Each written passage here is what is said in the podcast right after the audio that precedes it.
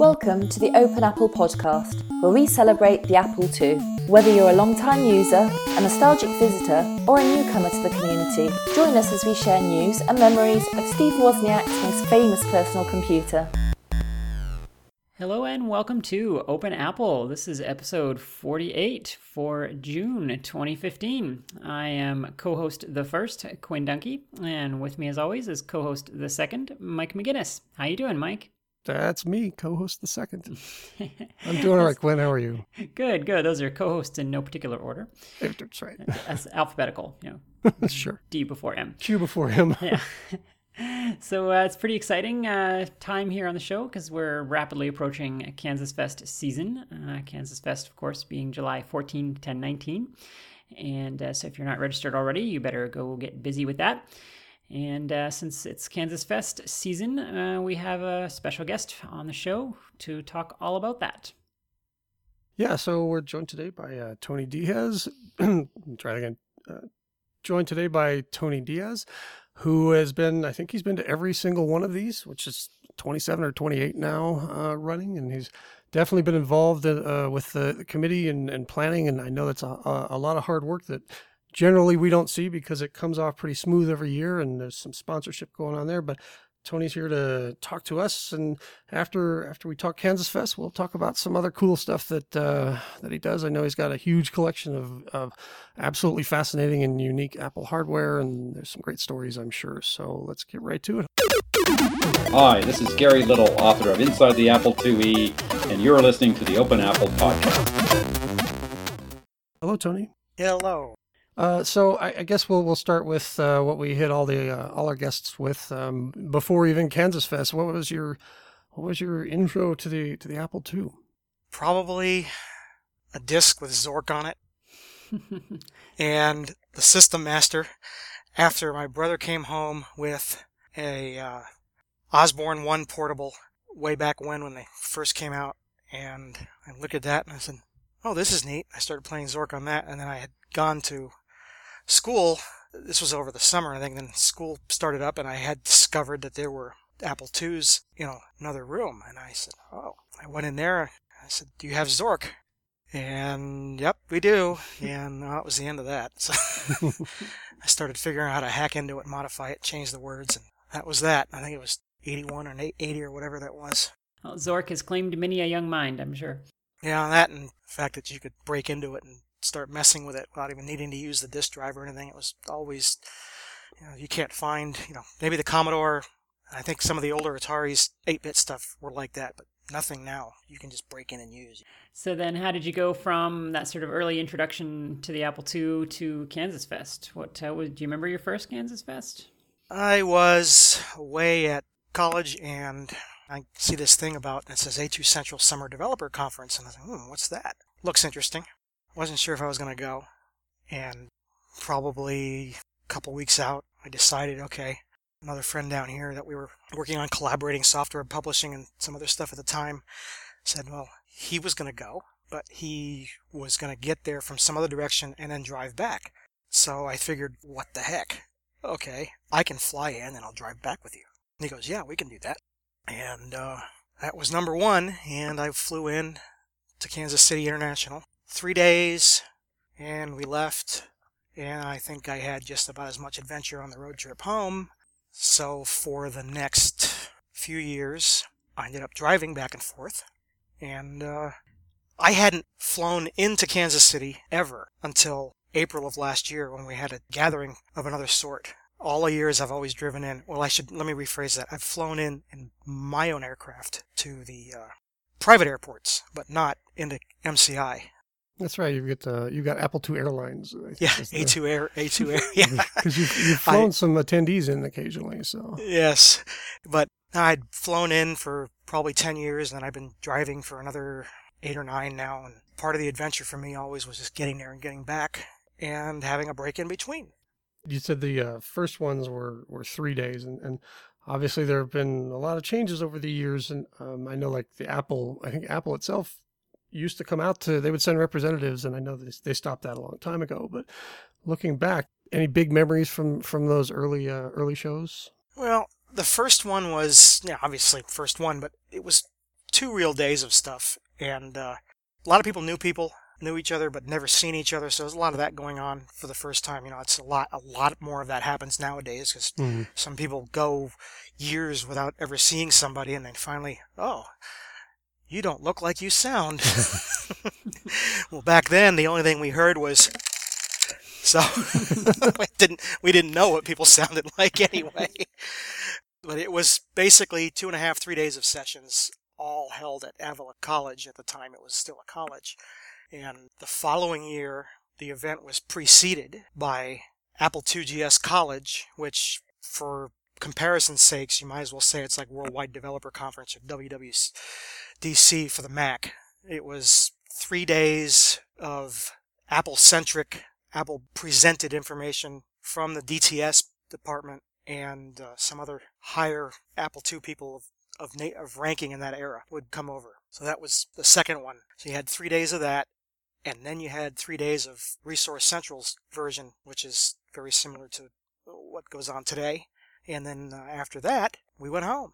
And the second year, they felt that it was so big that uh, I had to move the conference session portion over to another facility that was just across the valley. And at the time, it was called NOMDA, or National Office Machine Dealers Association. But they had hanging projectors from the ceiling and giant screens and semi auditorium like layouts for several of the classrooms. And one of them was really big.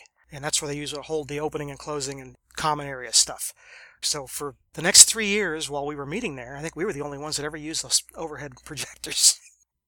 During one of the lunches, we go take a walk. And uh, since the sessions were all in the classrooms, the various Avila classroom buildings, some uh, exhibitors also had some other stuff set up in different classrooms to come and look at later. When you went to the ProDev, then you could go to the ProDev classroom that had a bunch of computers in it. You could use the hardware, check it out. And there were few rooms like that that had, I want to say breakout sessions, except they really weren't breakout because they didn't intend for you to stay there while everything else was going on. But it was, let's after hours come and check this stuff out. Well, one of them had a really unique piece of hardware in it. Many people have always wondered if it ever existed. And I have to honestly say, if I had any inclination to know that I would never, ever, ever see it again, I would have been so tempted to stuff it in the FedEx box and just walk home if I had to. nah, you know, I can't really get away with that. But we walk upstairs and looking in each room to see who's where and what, and open up a door, and what is this in the corner over there? It looks like a Laser 128, except it's on steroids. It's bigger. Laser 128 looking computer that was about the size of a Mac Portable. So it was a bit bigger. And that was the Laser 2GS clone. Oh, That was Wow. the only the only one apparently. It was a one-off, and if you're familiar with the Mac Portable, the way the Mac Portable is laid out, I specifically remember it was looked very much like the second generation laser with the uh, curved edges, except that how the Mac Portable opens, where the back top half flips off, and then the keyboard comes forward. So you take the laser, you flip the back up, you can see down inside now. There were two or three peripheral slots horizontally up against the back. It had all the same ports that the Laser 128 did across the bottom. Two three and a half inch disk drives stacked, sticking out of the side instead of the five and a quarter. And then if you picked the keyboard up and lifted it forward, you could see the rest of the motherboard. And there were SIM slots or DRAM slots, I don't remember which, down there. And we're all looking, okay, what's the CPU in here? I mean, the thing was open. We were just two of us were in there. That was it. And I picked it up. I'm looking under the bottom, and it slipped out of my hand. It went clunk on the table, and we're all looking around like, uh oh. and I picked it back up again because I wanted to see if there was one of those little doors under it, like the metal door for the ROM. And I just I wanted to see. And I realized no, there's nothing down here. But there was also no external slot that I remember because they were inside, and you could put three or two or three full-length peripheral cards in, inside the machine. Then we spotted an empty socket. I go, I see what's going on here. The rumor was it would not be a 2GS unless you happened to put a ROM in there or a Amiga Kickstart like disk, but it was just simply a fancified A2. There, sure enough, there was the uh, an empty 28 pin ROM socket. I thought, well, what's that for? And we were going, well, if we go back at the other room and get a 2GS ROM, I wonder if we can put it in here. But no, we didn't do that, and that was the last I saw that thing. And uh, I did take some pictures back in the day. Again, never really thought much of it. I probably have them someplace because I've got all kinds of printed photographs from back then, but I have been going through those things for years and still haven't found most of them, but I know they're in here somewhere. If I find pictures, great. If not, one of these days I can probably sit there and 3D draw it up again. But no, that was the most, that was probably the most surprising thing ever. It was during lunch and we didn't feel like going to lunch. I want to go play with hardware. The only other time that that, that was uh, apparently out was in Applefest in Long Beach. It was in the center cubicle area of Central Point Video Technologies' large booth, and you had to get an invite, and they would bring you in there and they'd show it to you. So it hadn't been very many places. But that was the so that's probably the the most unique standout ever. That's amazing. I had no idea Laser was ever working on a GS clone. Yeah, yeah, it existed. It was in my hand for about 20 minutes. we were looking at it. Walked out. we never and and we were the only ones in there. I said, "Boy, these nobody locked the room or nothing." You know, it was yep. just people would leave. That's that's the way it's always been over there. You pretty much we never really had a problem with with stuff. And so yeah. So anyway, that was the probably the most unique. But anyway, so they brought in Apple IIgs College, and then the following year they added yet another activity. It was called the Apple Expo. So when Apple Fest had wound down and I think 91 was the last Apple Fest, or 90 or something was the last Apple Fest. It was a Long Beach one, which, yeah, was the one where they, the, the laser was, which was the second after that. The original founders of the original Apple Fest series that started in 1983 and went through 84, 85 before being discontinued and revamped for fall of 87 when the 2GS was released. That was the hiatus, was two or three years of that. They actually put together another show and called it Apple Central Expo they also had Apple Expo East and Apple Expo West. So they did one in San Francisco, one in Boston, but there were three, I think it was three or two or three in Kansas City. So you went from 2GS College starting on Tuesday, Tuesday and Wednesday, part of Thursday morning if you were there already. Meanwhile, Thursday, the regular Kansas Fest attendees were checking in, and their set and those regular sessions started Thursday afternoon and into Friday and carrying on late Friday night. So that whole deal was really basically two days. And then Friday night, as a vendor, you would, if you were a vendor at the Apple Expo, you would set up your, your display and everybody would move to the Apple Expo for Saturday and Sunday. So you had a two day expo and that was open to the public. Tickets were fifteen dollars, and they just show up. So that was that's probably the beginnings of the vendor fair. That's why I always did that on a weekend because it was always open. That was three years in a row, and then that whole Apple Expo thing. About the time 93, 91, 92, 93, about the time it kind of fell apart when the whole Apple II, you know, I have to say it went pretty quickly. Their show, their last one they put together in San Francisco, which was quite a gamble. If you look at the Quality Computers QVision videotape from that era, they uh, have a lot of interviews and whatnot from the show floor at that Apple Expo. And sadly, trade shows are really expensive propositions, and generally you don't make money at them you're doing it for visibility. But with the size of the A2 market, you really need to make money to justify going because it wasn't a very big market. It's still, you know, in a lot of ways, it may even be slightly bigger today.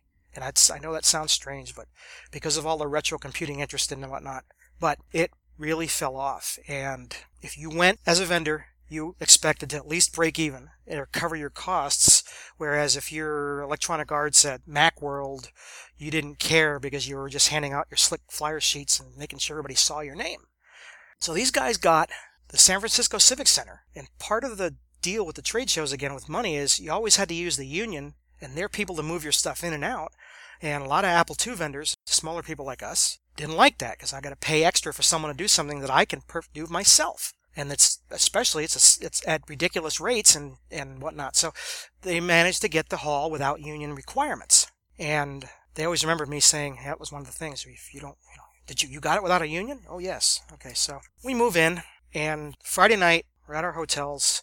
I'm watching TV news, and they said something about the Flower Power Pride Festival this weekend in the city in San Francisco. And I'm thinking, that's why they got this place because no one's going to want to come in the city. Sure enough, the newscast at 11 o'clock. If you don't need to go in this downtown tomorrow, do not go. So attendance was very low. And on Sunday, it was even worse to the point where half of the place was packing up at noon, saying, forget it, we're out of here. If you're familiar with trade shows, you basically can't pack up early as part of your contract. Everybody has to be open until the last minute. well, people basically didn't care because, as far as people were concerned, the contract was voided when the uh, promotion for the show was awful. And I want to say under a thousand people total had tickets, and a lot didn't even show. It was basically a failure, and they they disappeared off the map after that. 94 was the I conference with Resource Central. That was Resource Central's last year when it changed over, and there was no more 2GS College. There was no more Apple Expo, so it was down to Wednesday, Thursday, Friday, Saturday, and Saturday was a breakout day of. Saturday was like our Sunday now. That was it. And in 95, when early in 95, when Resource Central finally signed off the air, some of us kept calling and said, "Have they scheduled? Have they scheduled? And is this you know time slot available?" And we got it at the last minute, and you know a bunch of us called and came together and said we're going to have it anyway. I believe that was the year that was one of the shortest events ever. We barely got in. 95, year Roger Wagner was speaking. It was a post Resource Central event. And we had to check in to the dorm. We couldn't be in the rooms until 3 p.m. on Wednesday. We had to be out completely by 12 on Friday.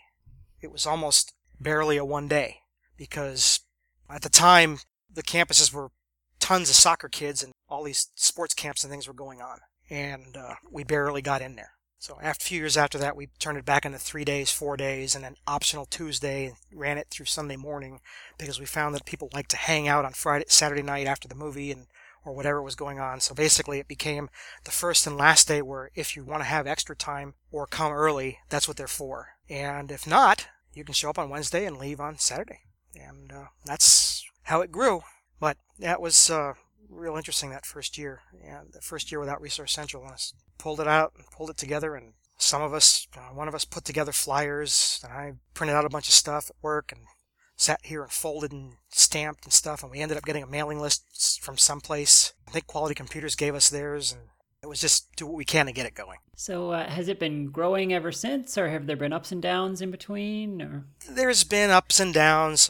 For those who may remember Avila, the Avila dorms, I always kind of thought were situated a lot better for this type of event. However, in the earlier years, we couldn't have done this what we did, in that we had the sessions in another classroom because they were pretty big. We had people on three floors of two buildings, so upwards of 300 were attending. And by first one, by 95, the attendance had gotten down to low 50 to 70 or something like that in that area and after that it had been dwindling and it never really peaked. It always felt like 50 was probably the max. One year we got down to 27, and that was early 2000s when we figured, you know what, it's not going to last much longer. Well, then 2003 happened. Steve Wozniak, you know, we always answered, you always asked, you always send an email, will you come, will you come, will you come, and you always got an answer back, no, no, no, no. Well, we got an answer back that year that said yes, and I think all of us probably stared at that screen on IRC or wherever the heck we were, Delphi or whatever, and we just looked at it and went, holy bleep. Now what do we do? We were supposed to have uh, a different keynote speaker that year, and I said, well, I guess we're going to have two because I don't like the feeling of giving someone the bump. I'm going to talk to Richard Bennett, and he's like, well, I guess. Richard came with me that year, and talked about it on the way, and he says, "Yeah, I know. I, it's only the guy that started the company, something like that." But yeah, I suppose he can have top billing. You know, it's just kind of funny. But Richard ended up talking as well. But when the word got out that Steve Wozniak was coming, registration went poof, and all of a sudden, I think we got up to like 60, close to 70, and there was a lot of people that had never come. It's probably one of the years where there was the most newcomers ever. The early years of, of the event, it was raining in Kansas City like it was the second Seattle constantly. One minute it was raining, one minute it was you don't like the weather, five minutes later it's going to change. And then you go outside at night and it was lightning shows every night. I used to sit out on the swing porch or whatever if it was windy and watch the lightning late at night because it was miserable outside during the day. It was very hot and humid, like Kansas City mostly has been, except in 2003, I don't know what happened, but it was subtropical type weather Never broke into the 90s, or barely did if it did. Breezy with a cool breeze. We actually had meals outside on the big terrace and spent a lot of time outside and it was like no other previous year ever. It was amazing. Hmm. And we're like, we kind of joked and we said, well, this worked out real good because Woz liked to be outside and we had a lot of room and tables with umbrellas type things and whatnot. It just, it was just really cool. So when uh, 2013 rolled along and kind of got the surprise visit from Steve Wozniak again, as you uh, well know. that was another year that we kind of had really nice weather, and I thought, okay, that's it. We got to bring Woz back every single time because he's the one that brings the weather. But so anyway, we got to bring Woz back that way we can have better weather. anyway, so that was that, that that year it picked it picked up a lot, and then started to to uh, run down again. The following year after after Woz was significantly lower, but still more than I want to say it was probably in the mid 50s. It wasn't for a few more years that it got down. Low as 27 one year, and part of the way it worked is we needed to have a minimum of 40 people before we could have the event. So we wouldn't even open registration until we had 40 people that said, yeah, I'm going to go. And then we would cash the checks and do it all and say, yep, we're going to do it. Well, we had a little bit of an upswing again. The first year we were at Rockhurst, I think because it was a new venue and the year before, 2004 being the last year at Avila, which had now become a university, and we come over the hill and we see the sign and go, it doesn't say college anymore. In fact, it says this big AU. What is that? They had upgraded their status, and along with that, they had realized their campus was becoming, I don't want to say run down, but it was showing deferred signs of deferred maintenance. And I got a call in early 2004 one morning from Avila saying, We'd like to let you know that we're canceling your reservation for next summer. We're no longer going to have any summer camps. We need to spend time on our facilities and we just can't do it when we have people in. And that last year we were there, we had the air conditioning breaking three times, and yeah, I, we could all agree it was not conducive to a uh, event like that. So we had a powwow, start looking around, okay, where can we do this? Other cities, other venues. College campus is still the, the most logical type of space because if you do it in a commercial hotel, you really can't be hauling around in the halls all night long and you know, like we always said, half of K-Fest is I always thought the juicy stuff happened afterwards, into the night, into the daytime. Back in those days, I don't think we slept more than two hours, if that. And I think the two hours might have been in the back of the sessions, as we used to call it, an experiment in sleep deprivation. We'd go, we'd get there, and then the first night of sleep would be Sunday night at a at a motel someplace else. Part of the years with uh, 2GS College and Apple Expo, Genie people would come earlier on a Monday and they'd have their annual meeting. And then the K-Fest people, the college people would show up for Tuesday and Wednesday and so on forth and so on as the week would grow. Well, there were a couple years there where it was so laid back at Avila that a few of us were there until the following Wednesday. They didn't care. You just put the key in the box when you leave and that was it and that was we were the la- apparently the last uh, event, and so we hung around and did a bunch of Apple II stuff on our own for a couple years before uh, they started picking up a bit. But let's jump back a little bit. Also, I want to say 2002, after 9/11, was probably the deadest year on the campus. We had our event; it was pretty much the same as we'd always done it. In fact, that was the year we introduced the cookout, and I talked about. Fact, I think I was the keynote speaker that year, or I at least had a topic on K-Fest of the past, which had this time had only been 13 of them. Anyway, I went over the first 10 years. But we were the only event that booked the campus that summer that actually showed up. With the economy crash and the lull and all the other stuff, it had lasted into the following summer. And the other thing I remember is motel rates were what the heck cheap. I couldn't believe it because they had to get people in them. Rooms had 20 bucks at some places. Nobody came. The following years after that, 2003 and 4, it was suddenly not, not as crowded as it ever used to be. It's all of a sudden people forgot about what they used to do. And when we first moved to Rockhurst is when we started seeing other activities going on around us. Uh, we, we had looked at some other colleges. One of them was university out to the east, about 35 miles out. The facilities were really good. The amenities were good. However, it was 35 miles out. That would have meant a lot of back and forth. Or at least when we were in town, and we had that whole thing wired because using the 435 loop to go back and forth to the airport was usually pretty non-congested traffic. It was because it was outside of the major city core at the time. No, we ended up uh, powwowing, and uh, Sean Fahey had gone out and taken pictures of Rockhurst, and I believe some of the other venues we had chosen at other cities. People did the same thing, and then we sat and compared notes. And we've been there ever since. And wasn't for a few more years. Actually, we've we've kind of figured out the downtown area and gotten to know it. But the early years with the with the big green bus and the, looking for the Denny's, and I think that was the second Denny's I ever heard of in my life that was not open 24 hours. I think they found Steak and Shake after that and came back, and why would they go there instead? But anyway, that was uh, yeah, first few years of Rockhurst, and things will work out for themselves usually in the best. I think you know, going on 10 years, 11 years now, and I think we got it wired. So Now, didn't the uh, uh, Mark Twain also make its debut at, at one of the Kansas Fests? yes, I want to say it was Avila. God, looking back on that, I can't believe it's been that long. But Gulf War era, the first Gulf War era, I had brought the one I have. It's actually kind of a unique uh, machine. There's we've we've over the years, I think we can account for. Let me see. I think five of them that are out there somewhere. Two of them we had, and a couple of Apple employees, and an additional one. And they would show up over the years. Well, when we got the machines we got, they were actually part of an original group of seven. It's a really strange story.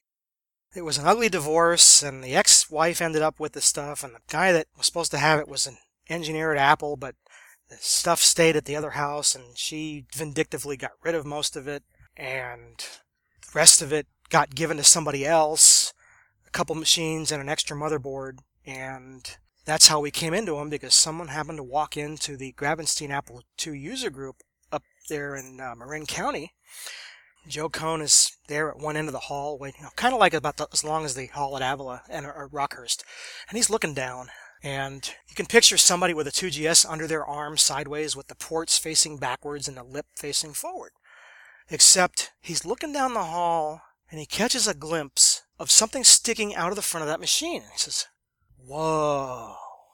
Um, I'll be right back. And he just went straight down the hallway. This lady had walked in. Total computer neophytes. We don't know how to use this. We found this user group. We'd like to we'd ha- like to have some information on it. And people are staring at it going, "It's got the disk drive built into it. What is that?" No one had ever seen one. We always had the rumors of it. No one had ever seen one. And uh, Joe Kohn and I ended up with uh, the systems after putting together a fully loaded ROM1 stock system, and I put together a, a 486 66 or something other machine. that tells you how back when it was. A full fully loaded 486 and a Mac Quadra or a Centris 610 system. So basically, all the people that were involved got computers that were more akin to what they wanted to do, and we got this other stuff. So the two machines we have had the same motherboards in them, and all the other ones that we've seen show up out of the five, you know, five out there, the three other three, everybody's got this motherboard that has all the wires and stuff on it and the fixes. A few things were put together backwards, so they had to flip things around and make daughter cards and, you know, usual engineering stuff. Well, the, the spare motherboard that uh, was with it actually had a few issues, but I sorted the issues out. But one thing was different about that motherboard: there were no wire hacks on it, no extra boards and you held it up to the light and it was laid out significantly different. Component wise, they were still the same, but you could tell that the routing traces. And by looking at the board, the audio section, one of the complaints with the 2GS was always the disk drive. And especially if you had a UniDisk, you could really hear it. And even in the Mark Twain, it did that, but not as bad. Well, this other motherboard, when you held it up to the light, you'd notice the entire audio section of the motherboard is absolutely isolated ground and power plane wise, and had filters leading into it. So there was no interference on that thing. That ROM 4, as it was called, as we called it, had the best sound ever from a 2GS. And it also had stereo out the back. It had stereo digitizing in built in on the motherboard. The improvements were 1.44, the FDHD or SuperDrive controller was on the motherboard, and the high-speed SCSI was on the motherboard. So because they built these in, they removed slots 5 and 7 physically because you probably were not going to go use your card when you would disable something on the motherboard that was probably you you, you probably wanted to use the better version. you weren't going to put something else in there. They had to do that because the power supply was wider, because it had to be shorter, because the disk drive and the hard drive were up front, and the, the whole thing was a little bit more cramped inside. So they made it all fit. Anyway, this other motherboard was different from the other two. Again, after I got it to work, I want to say the only other thing that had anything near as actually the two things that had the clearest sound ever were Sweet 16 on BeOS, which is uh, a short-lived era of just before the Internet Appliance stuff, which is today our, our version of the iPads and whatnot. Another, another thing ahead of its time. BeOS had dedicated hardware, and then later they ported it over to uh, run on New World Macs, and then eventually x86 type hardware. But at the time, there was a 2GS emulator for BeOS called Sweet 16 which is the, the basis of the Sweet 16 we have today, which again is also a derivative of Bernie to the Rescue, which was the classic Mac version. Sweet 16 was the BeOS, Bernie to the Rescue was the Mac version. And uh, BeOS, one of its things was multimedia. The sound that came out of that was amazing. If you needed to record Apple II output, that was the way to do it because it was blasted amazing. But second to none, the Mark Twain and the Future Sound card. If you put a Future Sound card in your Apple II, which was the most sought after sound card ever, it was a $350 sound card. It had full onboard hardware to handle everything instead of making instead of using software to do it and that was the one everybody wanted. So the Mark Twain was basically a future sound high-speed SCSI and a 1.44 drive built in. And it was all activated by different versions of the drivers. If you put the high density card driver in, it didn't work. But if you use a different one, it would. Nobody had the different one at the time. But anyway, that is the last version of the 2GS. The source code for the 2GS operating system and toolbox and whatnot that uh, has made the scene in the last few years makes a reference in the build script, talks about the ROM. Says to build the Mark Twain ROM because the Mark Twain had a single ROM. The ROM 1 and 0 had a single ROM. The ROM 3 had twice as much ROM content and had two ROMs on the motherboard, whereas the Mark Twain had a single ROM again because it was all the content put back in a higher density chip. So if you look at the build script, it says Mark Twain ROM build, and then you can go back and look at the revisions and make it go back to build you the, uh, by changing parameters, it'll build you the ROM 3 image with the two files, or the Toolbox ROM 1 version with one ROM with the older stuff. Well, this motherboard that is modified, that I have that's special, is referenced in the source code there. There was a couple references to where this is the ROM for that mother. I said, what, the, what is the irony here that I've got the motherboard that you can actually build that ROM for without having to mess with it? because that was the last 2GS. That was it. And System 6 came out after that. The Apple II Ethernet card was uh, a project at the time, and the SuperDrive card was a project. SuperDrive card saw the light of day. The Ethernet card was declared done, and they decided they weren't going to they weren't going to deal with it.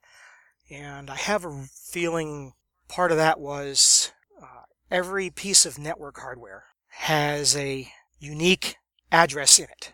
Well, the unique way that the Apple II Ethernet card did it is it stored it in a ROM, which meant every single ROM for each one of those cards had to be different. So that alone was a crummy endeavor. But you know, it's all automated and they could do it, but that meant that every ROM was different, so was, you couldn't really compare them. You had to do a checksum and manufacturing. That just that wasn't. You know, it worked for beta and demoing, but anyway, I, that's my theory on part of that. This is again late '92 when they figured System 6, uh, early 93, when System 601 came out, finally, uh, it was actually delayed for the Ethernet card. And when they finally said, okay, we're not doing the Ethernet card, they simply removed all reference to EtherTalk, Apple II Ethernet, and whatnot from the system software, called it the Golden Master, and shipped it. And that was in May of 93. And the Mark Twains appeared, I want to say we've late 91, early 92 or so is when they uh, showed up an issue of Shareware Solutions has the has a picture on the back cover of, of the uh, motherboard, and that's the quarter of the year that they showed up. So that was the last 2GS, and actually, I take that back. If you remember the era of the LC, the 2E card, the video overlay card, that year when the LC came out, 91, the Mac Classic, the LC, and the two and the uh, Mac 2 SI came out a number of things were, were very different for Apple that year. They spent an enormous amount of money both on marketing and R&D and seeking feedback from the marketplace for that Macintosh Classic and LC. Things like they wouldn't do today because we have the internet and people and word just gets around bam like that. You know, like the guy that lost the iPhone in the, in the bar and immediately it was everywhere. You know, this is the equivalent of putting a whole small town full of iPhones and saying, here, use these, but don't tell anybody about them the small town in Oregon was just enough off the grid, small school. They actually had LCs and Mac Classics in classrooms for three or four months before the product was finalized. So this is about six to nine months out, and they're getting feedback from the people. How do they like? Does it work? And they've worked all that stuff into it. So what I mean by the monumental change for Apple was they spent, I want to say, they had a big rollout, big huge fanfare, meetings in 28 something cities, similar to how Microsoft would roll out stuff. Just it was huge. They spent an average of $750 per machine sold that year to get the word out on the LC, the 2SI, the 2E card in 92. A side joke to that is they all say, well, Apple had done more Apple II stuff. They would have failed. I said, okay, maybe. Maybe somebody might have that opinion. You're entitled to it. However, if Apple hadn't have done any more Apple II stuff at that point either, I am more confident that that would have been true. Because AppleWorks and the 2E cash cows that supported Macintosh development well into the mid 90s when they finally got it right and it finally started to grow. But anyway, back when the LC was going into schools and it had the 2E emulation, there was a poster and an ad campaign. One of uh, Apple's conditions for a machine in the box was it needs to be able to run the base system software that we are shipping now within reason. Okay. System 6, System 5, and even System 4 really did not work on a 256. You could barely get it to load on 256. You'd be lucky if it didn't tell you it's out of memory by the time the Finder came up. But if you put a 1 meg card in there, and that was Apple's largest official card they sold was a 1 meg, System 6 barely ran. System 5 barely ran. So the ROM 3 comes out with 1 meg on the motherboard. Now that fits into that barely runs. And by the way, you put this other card in there, now you got 2 megs. Now this pretty much works. That was one of the reasons for the ROM 3. The other reason was a manufacturing update, changes and bug fixes and whatnot, things that were incorporated. But the ROM 3 was only apparently sold in North America. And uh, the rest of the country got what was left of ROM 1s or nothing and then they had to import them themselves because they simply weren't on price lists. After uh, 91, I believe, when the ROM 3 came out in uh, fall of 91, I think it was. But anyway, back to the System 6. So System 6 comes out, Ethernet card is canceled, they take it out, and this is May of 93. And between summer of 92 and 93, the whole, there was whole multimedia push with video editing, video capturing, and they had a poster that was orange in, the background that had Saturn, some planets on it, a Mac LC, a 2GS, and I think a 2E or the 2SI. Anyway, the 2 it was either another Apple II, but they had all the machines similarly equipped. In other words, here's the 2GS with a video overlay card, and here's what it can do. Here's the LC with the 2E card, and here's what it can do. And it was it was going after schools as usual, but there was something amusing about that because uh, in the background, you know how Apple would always had trinkets and stuff like out, you know, maybe an old Art Deco type globe, compasses, school books, things like that. Well, there was a book sitting in the back of that picture, a copy of Mark Twain. I think that was somebody's. I'm not dead yet. it never came out after that, but uh, yeah, that was that was on there.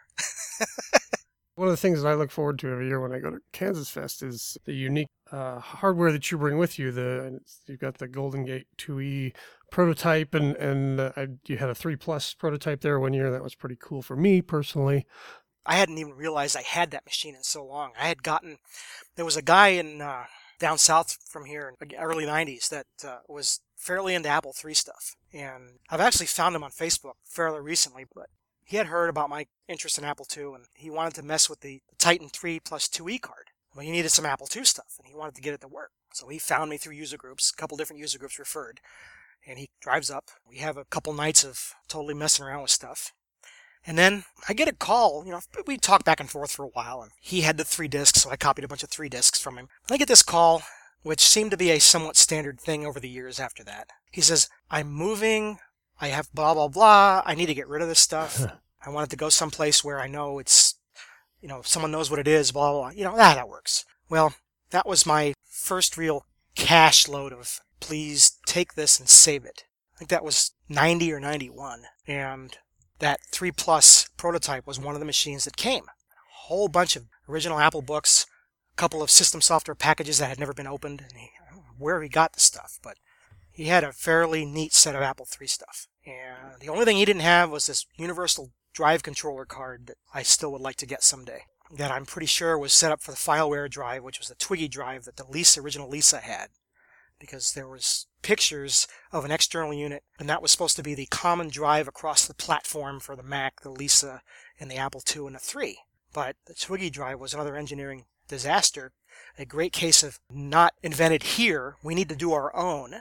And it was a monumental failure to the point where when Apple finally threw in the towel and gave in, they said, get them all back and get rid of them. Give people free three and a half inch drives for their Lisas. Completely change it out. It's free. Yes, the the Twiggy drive had more storage, but the three and a half inch drive was more reliable. And that's a whole other little story you could go out on. But you can look at uh, folklore.org and you can read about that. Uh, back when Woz was doing the disc two, the original disc two, you heard the folklore story again. Another same uh, similar concept. You know how Woz was the IWM, the disc two was a marvelous uh, accomplishment for the day. It was very simple, very easy to program directly from the computer. You had full control of it. Whereas the 34 pin MFM interface that became that was introduced by Shugart as the standard type of interface, you didn't have as much control over it. The drive did a lot. You simply told it and waited and told it and waited. You know, one step between the Commodore 1541, which was practically a computer on its own. The MFM drive was 34 pin was little of that. And then the disk 2 was you need to do everything. So while it was good, it was also bad because when that means when disk 2 was doing things, you had interrupts and problems with and things with, with the Apple II. But all those things were actually really cool idiosyncrasies because people exploited them to their best. And that was one of the coolest things about the Apple II in general was you could you could find all these little idiosyncrasies that it did. You know, you look at the schematic, they gave you the paperwork, they gave you the list ROM listings, and you look at it and you go, wow. And then you do it on a machine and it was ever so slightly different than you expected. But you know what? They were always like that to the point where when they were early clones, where people were cloning it hardware one for one by the schematic, they weren't working the same way. They were actually not compatible because things would not work because little tweaks and fixes that weren't documented were the reason why things worked and a lot of unknowns. So the Apple II was a really unique deal. But anyway, the Disk 2 in the era of you know, Shugart's making the disk drives, building the uh, SA400 drive. Shugart Associates 400, five and a quarter inch, double-sided, double density, 360K drive. The single-sided version was half of that, and that's one of the drives that Steve Wozniak said, well, here let's let's let's you know he designed the analog card. He took their drive, took the big controller board out of it, dumped it, took the stepper motor control, ditched it, just left the the uh, motor control on the back, and designed the Disk 2 analog card and the controller. 20 pins of simplicity. If you think about, go all the way to the last Macintosh that was ever sold. You want to say there's a little bit of Apple II and everything. The 20 pin disk connector inside is electrically compatible from the original Disk 2 to the first iMac that had the connector but was not included. Is electrically the same, save for just a few things like Disk 2 or UniDisk 3.5 a couple things you don't plug them into certain machines because a few little bad things happen. But generally, this phase, the read write, head select, drive select, everything is the same. So that set that standard all along. You know, Woz said, okay, we can do this, but I don't need that board. I don't need this. I don't need the index thing on the head. I don't even need the second head. I don't need any of it. Goes to Shugart and says, well, we want to buy these drives, but we don't need any of that stuff. Um, no, we're not going to sell them to you. You got to buy it like that. No, we don't need it. I'm going to take it out. I'm going to throw it away. Don't want it. You got to buy them. Hem and hawing back and forth. And finally, I guess uh, Shugart got uh, tired of being nagged and told his engineers, you know, you know what? Go give them 10 of those bad drives over there. 10 of those that don't pass. Tell them, here, here, you can have these. And uh, Jobs and Wozniak go off and do their thing. And a few weeks go by and nobody hears from them. And all of a sudden, call back and says, yeah, you know what? We got all nine. We got nine of them to work, but we got one that didn't work, and probably at the other end of the phone, it probably dropped. I said, "Wait a minute, what? You got them to? Uh, uh, uh, uh, uh, uh what did you do?" So I think Shugart learned a little bit from Wozniak, and the SA390 was born, and Shugart sold Apple the drive with a single head and all the other stuff missing one of the things that I look forward to at Kansas Fest is stopping by your room or your uh, display at the vendor fair and seeing the various uh, prototypes and, and unique Apple hardware. And one of the questions that, that I always hear comes up is, how did you get all this stuff, Tony? So, Tony, how did you get all that stuff? okay, well, going back on the Apple III story, for a while there in the early 90s, it just was really weird that it seemed like I would call October and November the Apple II discovery season because every year about that time I would somehow come across something. I believe coincidentally that's when the Mark Twain showed up too, was the fall of that year. So most of the time it involved a phone call, get up here, which meant get on the freeway and go to San Francisco, or get on Southwest Airlines now, or I came across this and, and uh, I'm going to send it to you. And uh, I ended up with a Franklin Portable that was the shape of the, the form factor of the Osborne one year. Now I've got three of them. Another year I ended up with an Einstein Apple II clone, which is a very interesting machine in that the CPU section is more like an IBM PC in the way that the main box is separate. The disk drive is duo disk like, except it's two Super 5 drives and a slim aluminum box sits on top of that, and the keyboard is in a separate box, sits in front of that.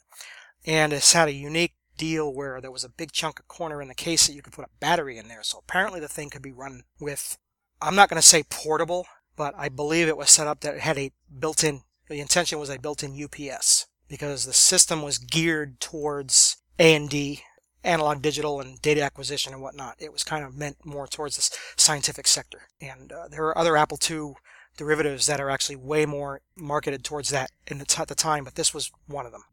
That's what I'm pretty sure that was for. But so it was basically a, a hybrid between a 2 Plus and a 2E. And I got that. The how did you get this stuff? And then word would get around, you know, send it to him because it's, he'll, you know, he knows what they are. They'll keep it. It's not going anywhere. And over the years, they're right. I have probably cut loose something two or three times. And it's been to very special people that know the significance of things. And it's usually something I've got more than one of usual rule was if I had one, forget it. If I had two, maybe. If I had three, you got a chance. If I had four, we can deal. You know? and that was if they were all the same revision, because if they're not, we're going back to square one. uh, we talked about Woz showing up in uh, Kansas Fest in 2013, and you had the, uh, was it the 2X board? Um, that was in actually 2003. Okay.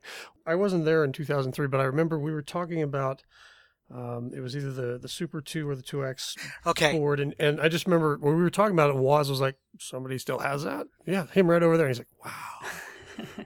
yeah. Okay. Part of the deal with the two is two X. Every new model, every new engineering version that was coming out, you always that was the two X because they didn't know. It's like Boeing seven X seven. They didn't know what they were going to call it yet, but you knew it was going to be the next number in line.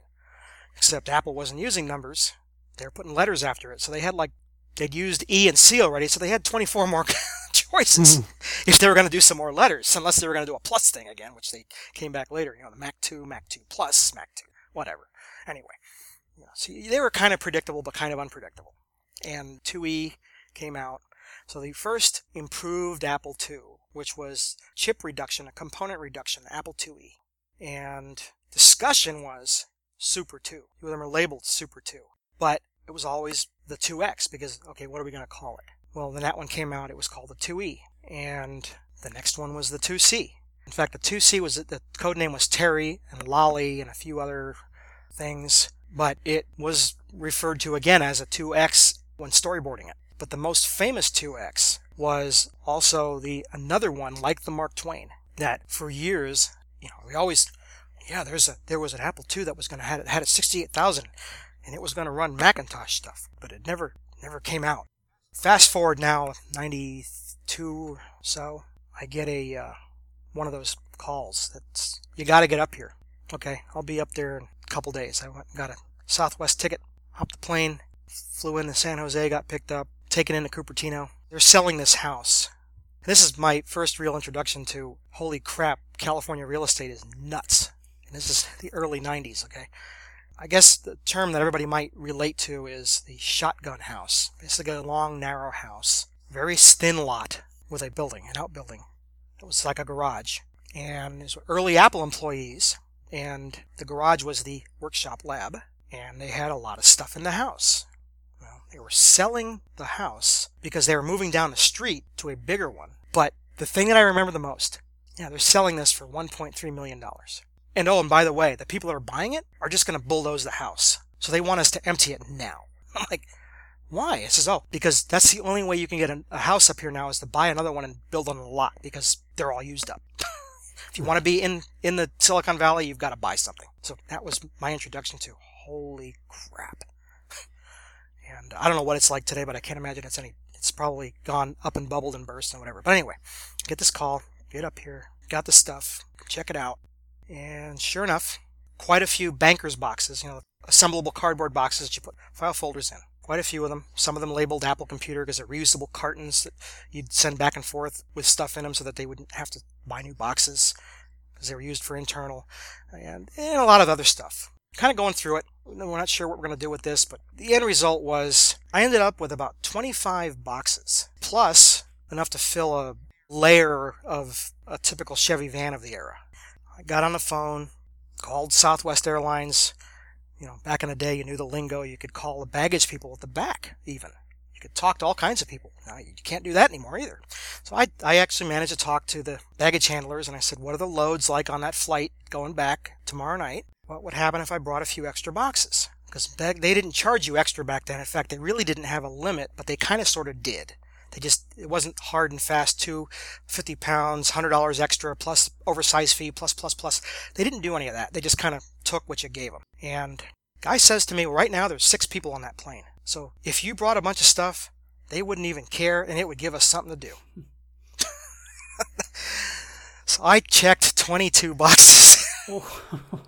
22 taped shut file, bo- file boxes on the Southwest Airlines on that night, the night after that. And uh, when you got back to San Diego back in that era, San Diego was one of the few places where they had the baggage claim area roped off, and you had to show your ticket stub to a Huntley security guard that was standing there watching. You know, other airports you just picked it up and left. And but San Diego, you had to show it to somebody, and then they would tear the thing in half and keep it. Well, that was the most hilarious thing because all these boxes are coming down off the belt, and I'm picking them up and stacking them and stacking them and walking over and stacking them person's running over their hands like, no, no, no, no, no, what are you doing? And the way that they uh, they used the they did baggage stickers on them and some other stuff, and the way they did it, it wasn't quite normal to where I had little tear off stubs and things. They just did it a different way. They were totally clueless as to how can how did I get this many bags on the plane.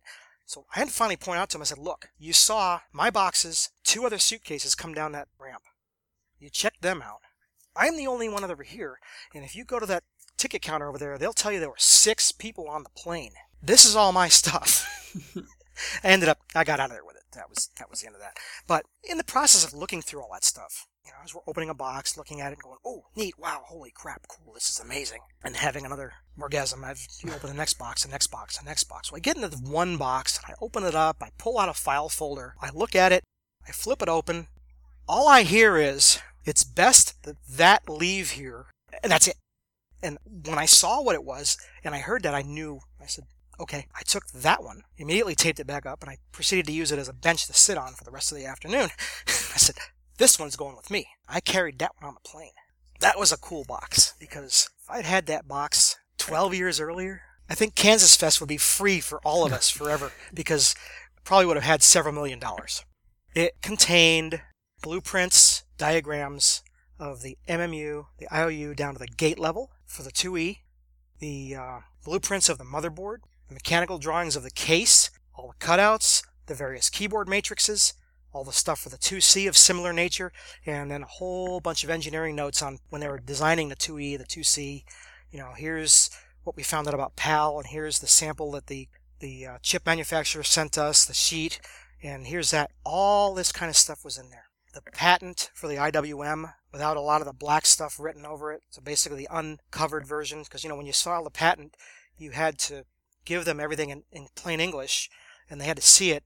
And then when it was time to uh, do it, you could annotate stuff out. You basically would cover it in black, and then if the public saw it, that's the version they got to see. So they could see the in and out, but they didn't see the black box.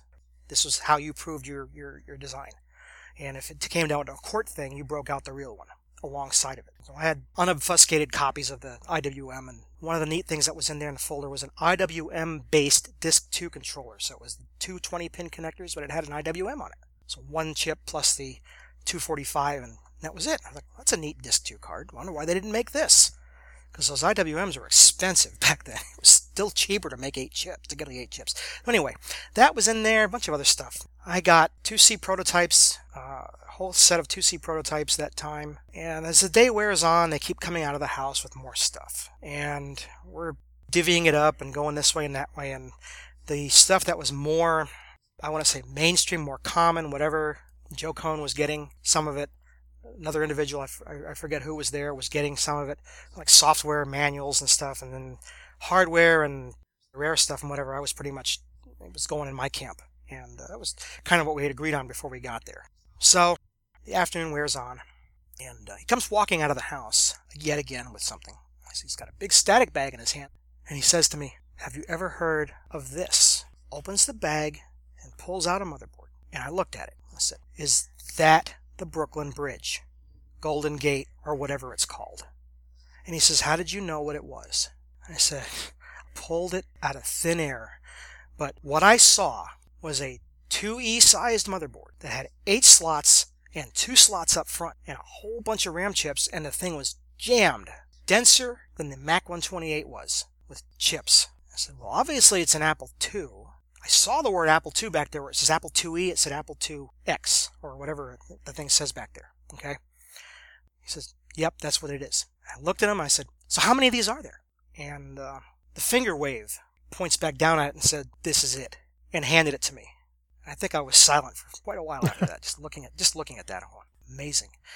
Hold it up to look at the light. It's a five layer board. This is 1984. It's a five layer board. It is all hand soldered. The bottom side has some wiring and it's all got flux and everything. It's all hand soldered. Got uh, engineering sample of several custom made logic IC chips. It's like the MMU and IOU and about six others. We're all looking at it going, oh, oh wow, look, there's two super serial card connectors right here. There's two of those 10 pin things that you put the pigtail on. Oh, there's a 9 pin over here. This one says mouse, so you can plug the ribbon cable from a mouse card on it. Oh, and it's got the 2E joystick connector. And I said, well, why didn't they do like the 2C? And I said, well, that's probably why they did the 2C later, but they made them both. This one had it breaking out. Oh, it's got RGB, so it had the digital RGB on board. The only thing it didn't have was disk drive controller. That was a standard card. So it was basically an 8-bit 2GS without Ensoniq and a drive and a smart port. For all intent and purposes, the machine was supposed to have an 816 in it, but it had a wired over 802 so that the machine would power on and go past uh, startup. But put an 816 in it, it was better. But it still wasn't faster. The Apple III was still the 2 megahertz machine even up until then. It wasn't until the 2C Plus or the 2GS came out that there was a faster Apple II. But this Apple II was more capable. So we start talking about it. So was this really supposed to have a Mac processor in it? And he goes, no. In fact, we never made the card for it. But the plan was to have a 6800 coprocessor card. When I said there was eight slots, so there's two, eight slots in the back like a 2 plus, 0 through 7. And then there was uh, two down the front where the auxiliary slot is, except they were almost like the size of the, I believe that the 2GS RAM card is maybe a few pins smaller. But they weren't 40 pin either, they were somewhere in between. Because the slots in the back are 50 pin, memory card is 44, I think, maybe it's 44 and 40. Anyway, one of them was in line with slot 0. So he points and he says the CPU card would go from here to here and it would let it would reside here. It would be going across these two slots. The idea was to make various CPU cards and the only one we really thought about was the 6800, not 1000. Again, remember the 6800 was one of the other choices of CPU that possibly was going to be used for the Apple II and became the 6502 and the DRAMs and we all know how that went because they were more expensive. They were a lot easier to work with. And boy, that flipped around. 6502 was dirt cheap and unheard of and it was really fun to operate and work with, and it was one to one cycle to uh, process ratio, and it just was it was a fun deal. So they, they we're going to use that one. We all know how that went. Anyway, but this had the the coprocessor card on it, and then it had an additional slot for more memory, and had 128k of memory on the motherboard. So it was kind of feature set of a 2C, kind of.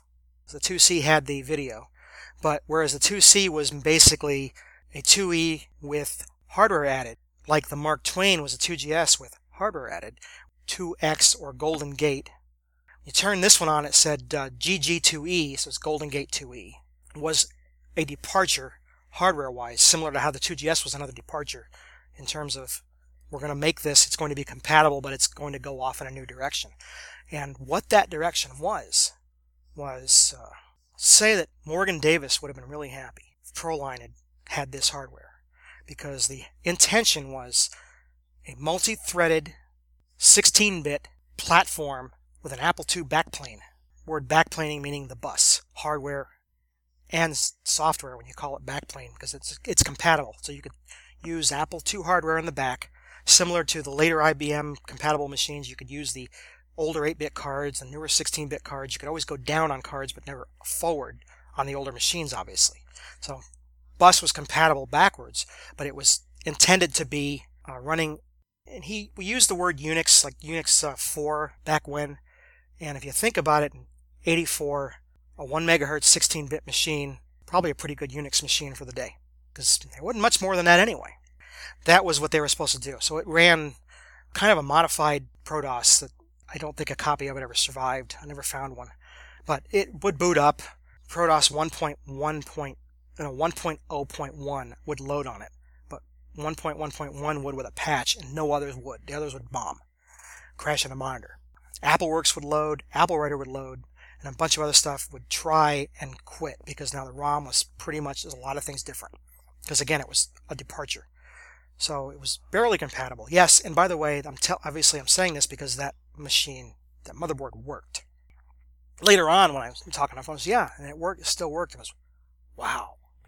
And uh, sadly to say, at the moment, it does not work. But I am hopefully sure that one day I will sit down and do some chip swapping and find out that it is not one of the custom chips that has suffered the failure. Great amateur example of I always look at everything before I fire it up for the first time, except I didn't look.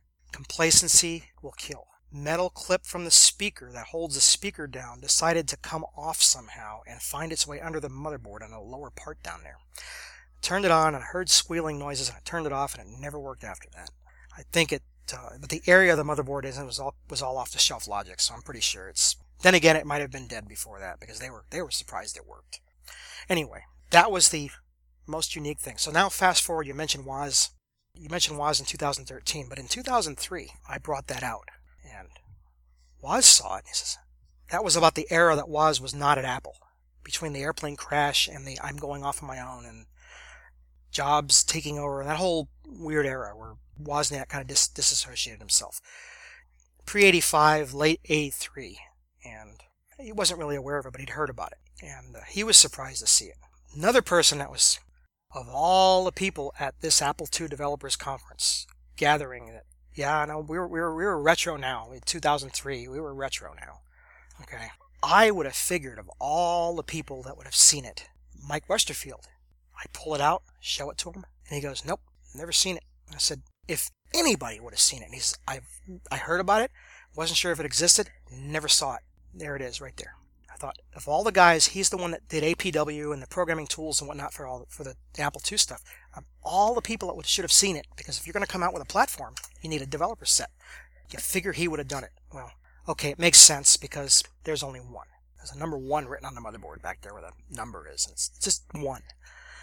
And uh, you know, they talk about the Apple th- One. You know, Sotheby's says we're going to get three hundred fifty thousand dollars for it. And there were 25 or so Mark Twains there were 250 Ethernet cards, probably about 100 Super 2, the 2E, original 2E boards. There's one Golden Gate 2E. Which one is more rare? yeah, I know. The Apple One probably is going to win anyway, but yeah, you get my point. So, uh, yeah, Woz had never seen it. So when he was signing stuff, I said, here, sign the back of the board. So Woz signed the back of the board. Fast forward 2013, Woz has been so many places and done so much stuff. I'm not surprised that when you brought it up and he says, "Oh, really?" When I showed it to him and I said, "Yeah," and you look, you even signed it. He he he kind of looked at it and he says, "Yeah, don't get old." Another unique 2C that I had gotten at that point was 2C that has serial ports like the 2C Plus, but the motherboard was more like the SmartPort 2C, 2C with the memory card, except that it didn't have the pin connector. It had, I mean, it didn't have the pin connector straight down. It had the pin connector sideways with a ribbon cable. And the memory card was specifically designed with a cable that you could lift up and tilt the, the thing sideways and get in. And the rib- memory card was attached to the bottom of the keyboard rather than sitting on top of the motherboard. It had a built-in 3.5 inch drive. but the 3.5 inch drive was based on the Liron design, the UniDisk. The drive connector on the motherboard is 34 pin, and it has a totally different, but pretty much the same. You open up a UniDisk and it's got the square card in it. It says Liron on it. It's got the connectors. The cable comes in, the, the daisy chain port, and then it's got uh, the 20 pin slot to go to the Sony drive. Well, this one, instead of having a 20 pin in, has 34 pin in, but has the same 20 pin out to go to the Sony drive. So you'd put a Sony, probably, you know, I'd figured the black labeled UniDisk mechanism in there. And this one had never been, uh, I think this one has some components over by the power supply area missing, so it hadn't been fired up yet, ever. So it looked like a 2C Plus from the outside, but except inside there was no uh, zip chip accelerator. The 2C Plus essentially had the 4 megahertz zip chip broken out on the motherboard. They integrated it. And Zip wasn't allowed to say it was a zip chip, and Apple didn't say what it was, but when you took the zip utility disk and booted it up, it said you've got a 4 megahertz zip chip. And all the same keys and points and everything else happened to work, so you kind of have to go, yeah, that's a zip chip. And it had the cache, just like a Zip GS, and the ASIC, and everything was there. And I said, you know, this is just like a Zip GS, and all we do is change the oscillator and put CPUs in. And I think that sparked a uh, little revolution back then because later on in the uh, Rockhurst era, James Littlejohn, an 8-bit system, started. He went off on his own and started messing with it more. And first thing we're doing is putting faster chips in there. He says, "Where do you get faster chips?" I said, "Just take an 816 and stick it in there." What? You mean you can stick an 816 in a in a 2E or 2C? Yeah, just stick it in there. It's just going to be an 802. You're not going to get 16-bit, but it works. And I said, and for that matter, I've even taken the Zip GS and put it in a 2E and a 2C connected to the CPU connector, and I get a fast 2E or 2C with DMA compatibility. Imagine that. you know, the only uh, DMA car accelerator for the 2E was the uh, Transwarp 2, and they based that on the Rocket chip, which was a misappropriated design from Zip Chip, who eventually prevailed in a lawsuit, and they had to disappear. So that was short run. Real quick on the Zip chip, the Transwarp and the Zip. The Zip was a hardware accelerator, CPU replacement, whereas the Transwarp, two different approaches. Transwarp was more of a environment enhancer because you put a zip chip in and you failed various self-tests depending on what things you disabled and enabled. But it didn't mean anything was bad. It just means because it had certain things came back and, and uh, it wasn't expecting. But here's the flip side. You could take a zip GS and stick it in a 6502 socket or a 65816 socket. Rumor at the time was, well, the Super Nintendo had a 65816. Actually, it doesn't, but it has a very similar chip, command set and wise. You could put this on that motherboard if you could wire it up, and it would work. I had a 16-bit 2E, but I did one more step from that is I took the 16-bit option for the RamWorks stuck the zip card on it. So I had a 16-bit accelerated 2E, or 2C. Shoved it all inside there and shut the lid. And uh, ran the 8-bit Zippy program for the 2GS. And of course it worked because it was just ProDOS 8. It doesn't check. It just looked for stuff that it could find a zip GS. And yep, there's an 8 megahertz zip GS here. Anyway, that 2C was before the C plus, 2C plus, but after the last 2C, about 85. And 2C plus was, was uh, 89 and was a year and a half after the 2GS. That always gave rumor to the what was eventually the Mark Twain, which everybody said, oh, it's going to be faster. It's going to be four full megahertz. It's going to have this. The word rumors are always coming out. It's going to have a new bus slot. It's going to have that 65832 and back to Kansas Fest. I believe it was the second or third year that Western Design met was there and similar to an Apple Fest showdown or an Apple or a Macworld showdown or something where somebody asked one of the Apple II evangelists, where is the next Apple II? And it got into a little snitting match of back and forth where they all pointed at Bill at uh, Mensch and they said, ask him because elusive 65816 it just had, wasn't ready to come out yet and you couldn't get them.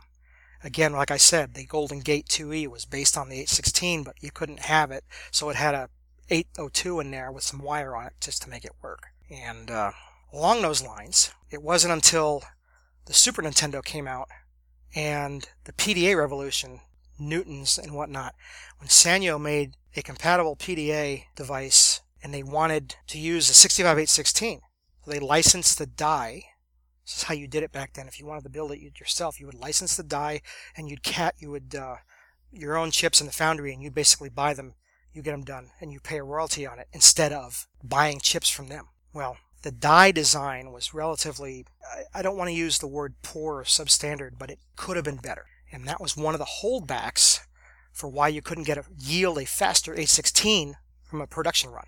You were lucky if you got 6 megahertz out of the things. First Transwarp GS came out, they were coming out at 8 because they had some 7 CPUs, but then after a while they stopped saying it was 8 megahertz, took off the amount of megahertz from the ROM, and they were shipping them as low as 6 because they were shipping whatever they could get to work. It was really hard to get chips. Now we go up to like 91 or so. Again, the same era of uh, when ZipGS came out. ZipGS had a different approach to where you could basically get 2 megahertz more than the chip was rated for straight off the bat. Okay. About the time Sanyo wants an 816 and realizes we can't use this, we're simply going to relay out the die and redesign it. Please give us the drawings. They redesigned it.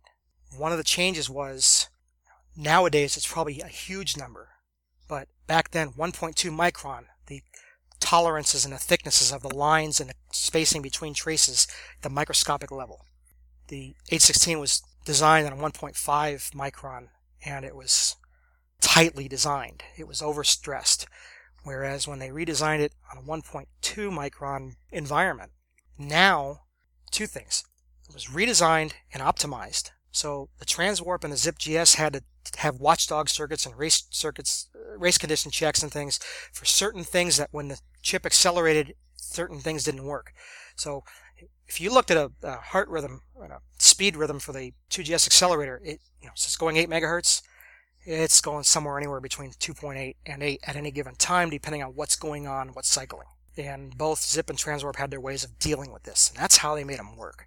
The first 2GS accelerator was actually MD Ideas, the people who had the first sound card. They had an Apple accelerator at AppleFest 1987 on the first 2GS, and theirs was a giant set of cache RAM, SRAM based, and they were claiming 6 megahertz, but they had this huge board plugged into the processor, and that was their prototype, and that never saw the light of day because apparently couldn't get it small enough. But now, we'll go back to Sanyo. Sanyo designed the 816 on their own and said, okay, now we're going to make this so that it's good for us. And eventually you hear today of the Sanyo chip, the 816. Western Design doesn't even make their chip. They buy it from Sanyo. Sanyo makes the 816 still. Even the ones that they still have today, I don't know what the, you know, I haven't seen any, I haven't bought any in the last few years, so I don't know what the production numbers are, the dates on them. But last time I bought some, you could still get 20 megahertz 6502s, 802s in 40 pin packages like the, like the uh, 2E uses and whatnot. You can't get them anymore. Now all you can do is get 816s in the square 44 pin. And again, since an 816 works as a 6502, it matters, matters not. So that's what you're going to buy. But Sanyo redesigned it. Zip I was working closely with Zip at the time. About the time that ZipGS came out from the 1.0 board to 1.01 board and 1.02. 1.02 was the one that was the most one out there. It's the sought after one. And then there was a 1.01 had some mods and stuff that you could do on it. And then there's a 1.0 that very few of them got out and they probably all got brought back. And then in 91, there was nothing wrong with these except they had some quirks that they had to redo some redesign in the logic for. And they couldn't really go above 8 very well. They were significantly slower than 8 at a majority of the time because it was overcompensating for issues with CPUs at the time. Well, think at the time is the uh, base price of the ZipGS 159, I think it was. Well, 1991 at KFest, being that this is the Apple II conference, a good friend of mine that I had met some years earlier that uh, is how I started working with Zip because when he moved from Phoenix to LA after I was in Phoenix, he got involved with them as an evangelist and programmer and whatnot. He put together this deal and he says, you know, we got all these 1.0, 1.01 um, boards coming back. There's nothing wrong with them. Can we uh, sell them at Kansas Fest for a significantly, because they were, they were written off at this point. Can we sell them cheaper to developers so that we can get faster GGSs in the developers' hands instead of them having to spend money on transwarps or full speed zips and whatnot. The deal was we had 100 boards. We sold for $75 in 91. The only worry was they said, well, we don't want people sending them back and upgrading to 1.02s because the upgrade was free. They swap it.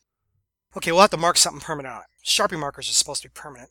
Well, uh, they are until you take PCB cleaner and put it on it, and poof, it's gone. But we didn't tell anybody that. But he says, yeah, and we wrote developer KFest on the back of every board. No, they can't upgrade these now because they're marked. And uh, we let it at that. Nobody's not talking to us. If somebody figures it out, great. It was a hit. We had developers buying ZipGSs cheap, and that was basically for the developer channel, not for the end user, so that developers could have an environment that would encourage development, faster CPU, and get the boards out there, and get software to be compatible and to take advantage of it. After that came along, when Sanyo comes back to Western Design and says, "Here, here's uh, chips we've done. Would you like to check these out?" And so they go and do that, and some get seated back towards Zip, who then got a hold of them. I got a hold of some of them in that early first year of uh, KFest. Transwarp was relatively new. I had a 10 megahertz transwarp running off of the stock cache SRAM with just a heatsink stuck on it and a fan blowing on the heatsink. And you know how the transwarp you turn it on now and it's you know and then if it's faster it's well 10 was faster than 8 and it definitely sounded different when you turned it on. And I could turn that on in a quiet room, and everybody would go, "What was that?" And they'd come over and look. And I had the old ROM in it, and it said 10. And they go, "Where did you get that?" Well, I wasn't really allowed to say at the time, but I was using uh, seeded Sanyo stamped die chips, which had much better yield for spa- uh, faster off the line, and uh, a lot of the bugs fixed. So they had those chips out for nine months or so. Zip had them. I think AE had them.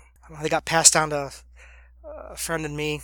And uh, one night I went up to LA area and went over to visit someone. Went in the house and he was here. Check this out. And that's when he says, "Here, take these home with you and try try these." So between that and working with Zip, we figured out later what it was because they gave us the shmoo plots and just they, you could see that it was a better chip and they were labeled slightly different, but they still said West uh, WDC on it, but it had an oval around the WDC instead of just the letters. Well, those were the new 816s. So about 90, late 91, early 92, you start buying 816s from Western Design. You wanted to ask them for the Sanyo ones, and at that point, they were selling 8s, 10s, and 14s. Now there's, you know, I think they were selling 20s at the last. But that was the infamous I want to get the 14 megahertz one. I want to get the Sanyo one when the news came out that Sanyo redesigned it. And uh, it's being used, it's used in car instrument clusters and embedded controllers and things. It's got a lot of use still today. It's still a very versatile platform. But anyway, back to that. That, the ZipGS, now you could turn off a lot of the fixes and it would go faster on that Sanyo design. Consequently, you could take the original Transwarp 1.0 GALs and go back because you could roll back all the changes and you had a slightly and you could actually notice it into some if you programmed you could find it you could notice it in some code that you could see this transwarp is slightly faster than that one at the same megahertz. But you could also make that one go 10 without fooling with uh, SRAM speeds just changing a crystal and making sure that it was stayed cool. So if I was in an air conditioned room it was fine. But if you took it out in a hot room, you had to have a fan on it. But that was it. But I had that 10 megahertz machine for a while, and then uh, Zip started doing. Everybody started experimenting with Zips and splitting cache, and that's where you take double the amount of cache and you split the voltage on it so that you can boost the voltage to the CPU so you can give it a little kick in the butt and make it go faster. And people were doing that with transwarps, and yeah, it's just all kinds of crazy stuff going on back then. I kind of got the feeling it's going to be 1991 all over again because there's some other stuff in the works too, but we'll leave it at that. That's great stuff, Tony, and great stories. And uh, yeah, I think uh, everyone's going to want to come to Kansas Fest after that and hopefully get to see some of this cool stuff. Uh, yep. I don't know if we've said it yet, but uh, KFest registration closes on July 1st. Is that right? I believe it's actually more like the 9th or so. It's usually the week before for on for on campus residency because we've got to turn all that information into Rockhurst and get the rooms assigned and whatnot. That was one of the things that changed in the last 10 years because we would let people come to the very end and had some people, yeah, I'm going to come, I'm going to come, I'm going to come, and they don't show up. And it made a mess with rooms. So basically we just said, we're going to do this a week early so we can get that off our, off our plate. But yeah, get that taken care of if by the uh, first week in July, and you'll be fine. Awesome. All right. Well, Mike, do you have any other questions before we let Tony go? Uh, I think that'll do it. Well, thanks for being with us on the show here, Tony. This has been awesome. Yep. It's been a while since I've been on a podcast, and as we all have these these round to its, I just have, and one of mine is I want to do a podcast on 80s and Apple IIs and stuff one of these days, and I'm getting real close. well, we'll, we'll definitely uh, we'll definitely promote the heck out of that. I'm telling you, it's coming. It's close. so here we are. All right. Well, thanks, Tony. And uh, yeah, we will definitely see you at KFest. Yep. Should be an interesting uh, summer.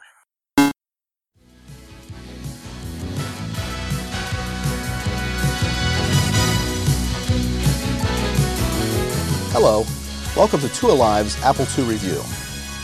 In a moment, we'll take you to Apple Expo West to see the newest Apple II products and to meet the people who produce them.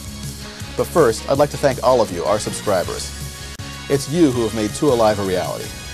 We know that the Apple II is still a phenomenal home computer, and it certainly is heartening to find out that so many people agree with us. While the Apple II's heyday may be over, the computer still fulfills the expectations of the thousands of people who use it every day. People are still finding new and interesting things to do with their Apple IIs, even now, 16 years after the machine's original debut. The Apple II and its users keep surprising us with a continuing spirit of innovation and just plain fun. Two Alive is dedicated to celebrating the Apple II. Every article and every issue is written with a kind of enthusiasm that probably reminds you why you bought your Apple II in the first place. It's an enthusiasm that shows no signs of dying out. You'll see it at Apple Expo West, and you'll see it in the new products and upgrades Walker Archer will be demonstrating in our studios later. As long as the enthusiasm stays alive, so will the Apple II. You could spend the rest of your life and a lot of money keeping up with the latest and greatest computer system. Or you could take another look at the computer you already own and discover it all over again. Those who follow the first course will never be satisfied with their machines. Only those who choose a computer for the long run can develop the kind of deep understanding and appreciation for the machine that transforms an ordinary computer from an expensive toy into a worthwhile investment. You're an Apple II user. You've made your investment and you're sticking with it. And so are we. Our commitment to our subscribers sent us across the country to get the footage you're about to see. So without further ado, here's our coverage of Apple Expo West. After the Expo coverage, stay tuned for more product demonstrations here in our studio. Thanks again for supporting Two Alive. Enjoy the show. All right, well, that was uh, great to talk to Tony, and if that doesn't get you excited for Kansas Fest, I think nothing will. Yeah, I mean, Kansas Fest is its own excitement generator. So, uh, uh, but yeah, Tony is uh, only making it better. Yeah, and he's got some uh, he's got some really neat prototypes and one of a kind Apple hardware stuff. It's always great to see the boards, the, the 2X and the, the Super 2, um, I think the Golden Gate Prototype 2E and things like that. But we have some news to talk about, don't we? Yeah, let's uh, let's roll on into that, shall we? All right. It may be old, but there's still news. Apple II news.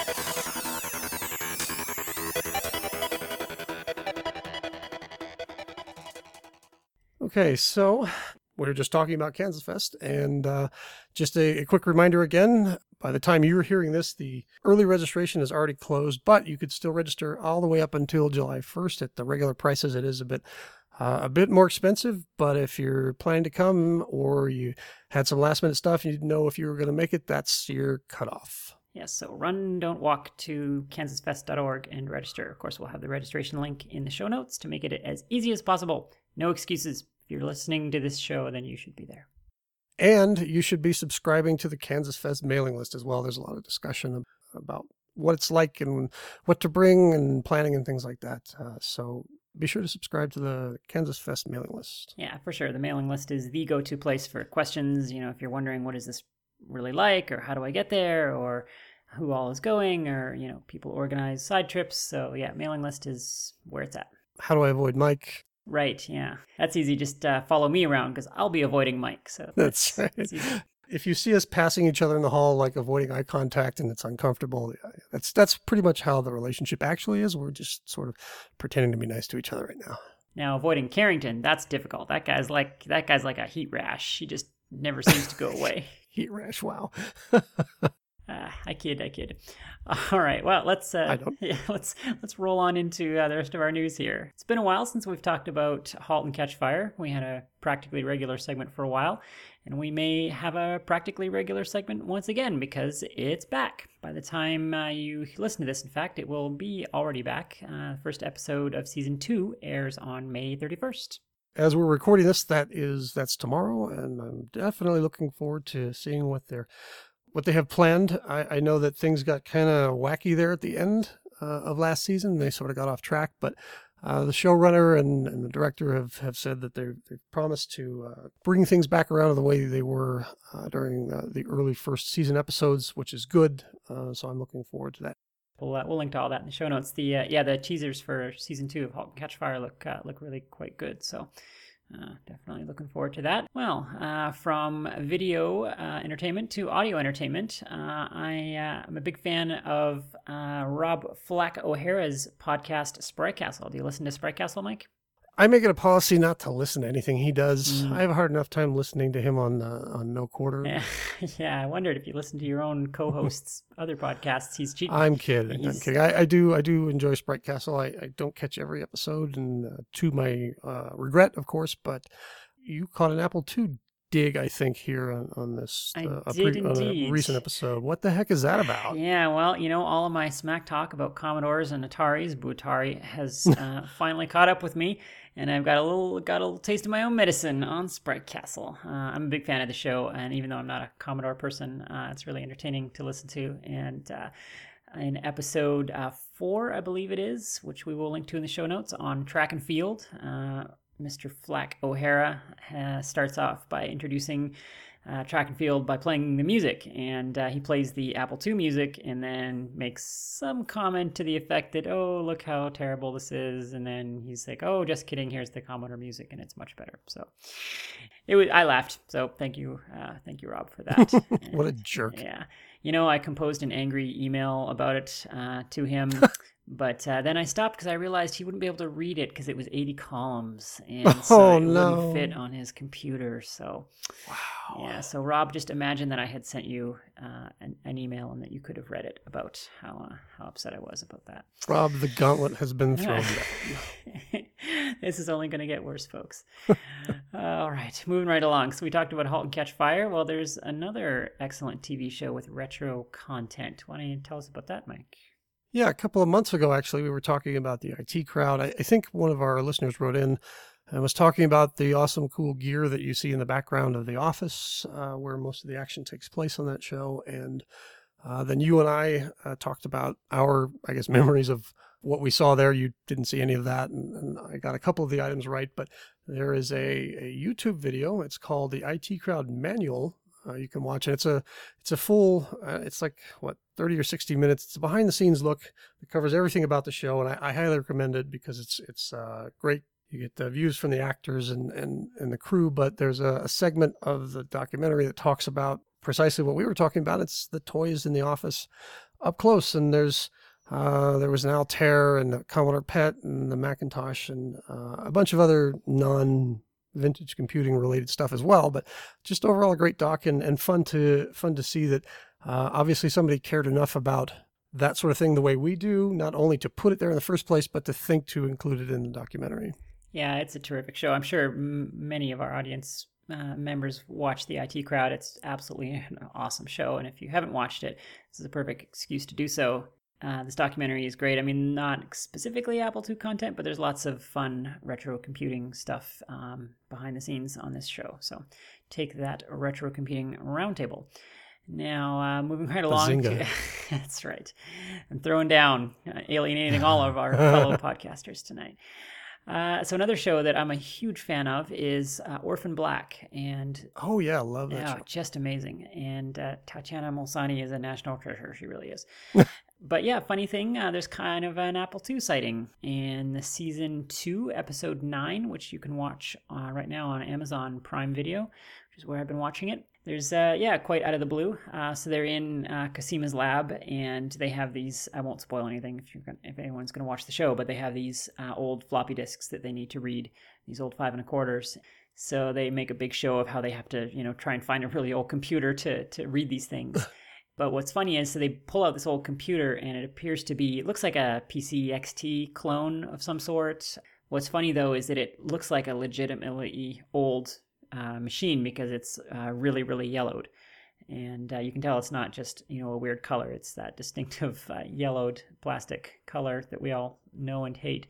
But what's interesting is then they turn on the monitor, and the monitor is an Apple IIe monitor. There's no question about that. Uh, they do a real close up of it's the model. I don't know the exact model number, but it's the one with the kind of recessed power button in the top right corner, you know, Mm. and uh, has kind of has the Apple logo behind it. It's a nice design.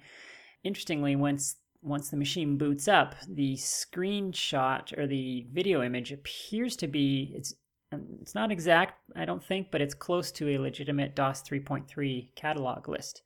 Oh, So, uh, at the very least, uh, somebody the, on the production crew uh, looked at an Apple II when they designed that screen. It doesn't look like it's an ex- it's exactly right, but it has distinctive DOS 3.3 features, like it says disk volume 254, like they all did, and so on, because nobody bothered to name their disk volumes.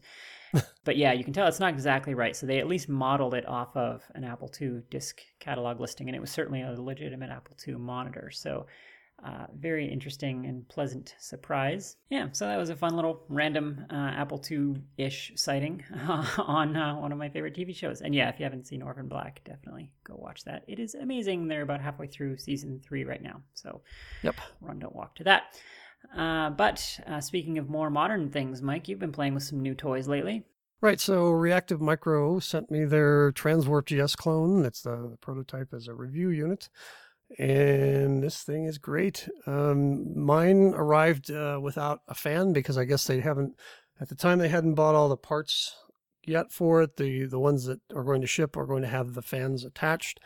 And so without the cover on my 2GS, I could boot and run um, GSOS reliably at 18 megahertz with this card. It never crashed at all, which is a really unusual speed for the older cards. You generally couldn't get much above like I mean, 15 was pushing it, you know, and, and if you got really lucky, you might get 16 or 17. But this one ran great at 18. If I put the um, if I put the cover on, then it got crashy. I think just because of, because of the heat. You know, the, the air circulation in the 2GS was never that great to begin with. But I think with uh, having the fan on it um, will alleviate that problem. I, I the the other thing that that I noticed about, and some other people have pointed this out too on the uh, Apple II enthusiasts group on Facebook, was that the header for the cable is mounted on the other side as opposed to on the front, the way the old ones were, which sort of actually limits where you can put the card. You're, you're, um, stuck with, not necessarily stuck, I guess, but uh, you're going to be in, in either you know slot slot one or two because just because of, of how you have to manage the manage the cable and, and where it aligns with the, the CPU plug. Okay. Uh, they also sent me a RamWorks 3 expander. Um, this is the the uh, one megabyte a megabyte memory plug thing that goes on your RamWorks card. That's not nearly as sexy, of course, but uh, it does work. And if you have a, a RamWorks card and you're looking to add another megabyte of memory to your Apple IIe, then this is uh, the way to go. They did announce the price for the, the 2GS clones, and it's not cheap. Uh, we didn't expect it to be like uh, Sean Fahey said when he was on the. Uh, this, these boards have a lot of silicon, and requ- it requires a lot of work, and so they're, they're going to be selling these for five hundred and fifty dollars, which is kind of about what the old ones are going for on eBay. So not a big discount there, but you do get the warranty, you do get the newer card, and my experience was that this thing ran great at 18 megahertz, and I don't know if that's an indication that they're all going to run like this when when they show up, but your card will come with the the latest cache, the 32k cache, and the 1.8 uh, ROM, which the older cards, you know, uh, unless somebody upgraded their card, you're not going to get that. So um, there's if you're really wanting one of these, there's definitely a reason to to go with this rather than trying your luck on eBay. Yeah, I think that price is completely reasonable, honestly, for what you're getting. I mean, a brand new card, uh, you know, and all the, the pluses that come with that. I mean, you buy something on eBay, who knows what you're really going to get? Does it work? You know, is the seller being honest? Is it, you know, as as described? Who knows? You know, how long is it going to keep working for? You don't know. Has it been overheated in the past and now it's on the verge of failing? You don't know. So yeah, I mean, for a brand new part and Yeah, I mean, 18 megahertz is just, that's astonishing uh, for 2GS. I mean, my 2GS at 7 megahertz with an original transwarp just screams along. I mean, it's fantastic at that speed. So, I mean, 18 megahertz, that's more than twice as fast. So, you know, even if you get one that'll only go to 14 or 15 megahertz, that's still, you know, it's really quite worth the money. Of course, you don't get the transwarp splash swoop sound, you know, that shows up is, is just all wrong at 18 megahertz. So, yeah, there is that. There is that. Uh, well, have your Mac set up next to it with playing a YouTube video of that Transwarp startup. so yeah, I used to just literally turn on my 2GS just to listen to that Transwarp startup. It's amazing.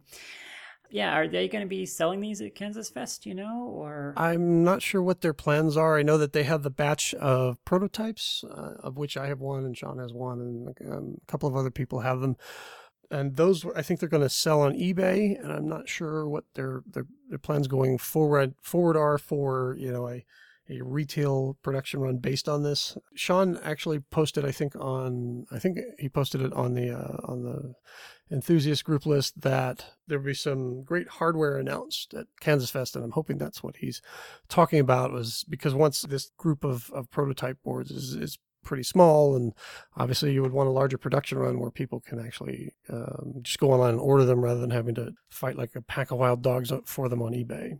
All right, well, that's very exciting stuff.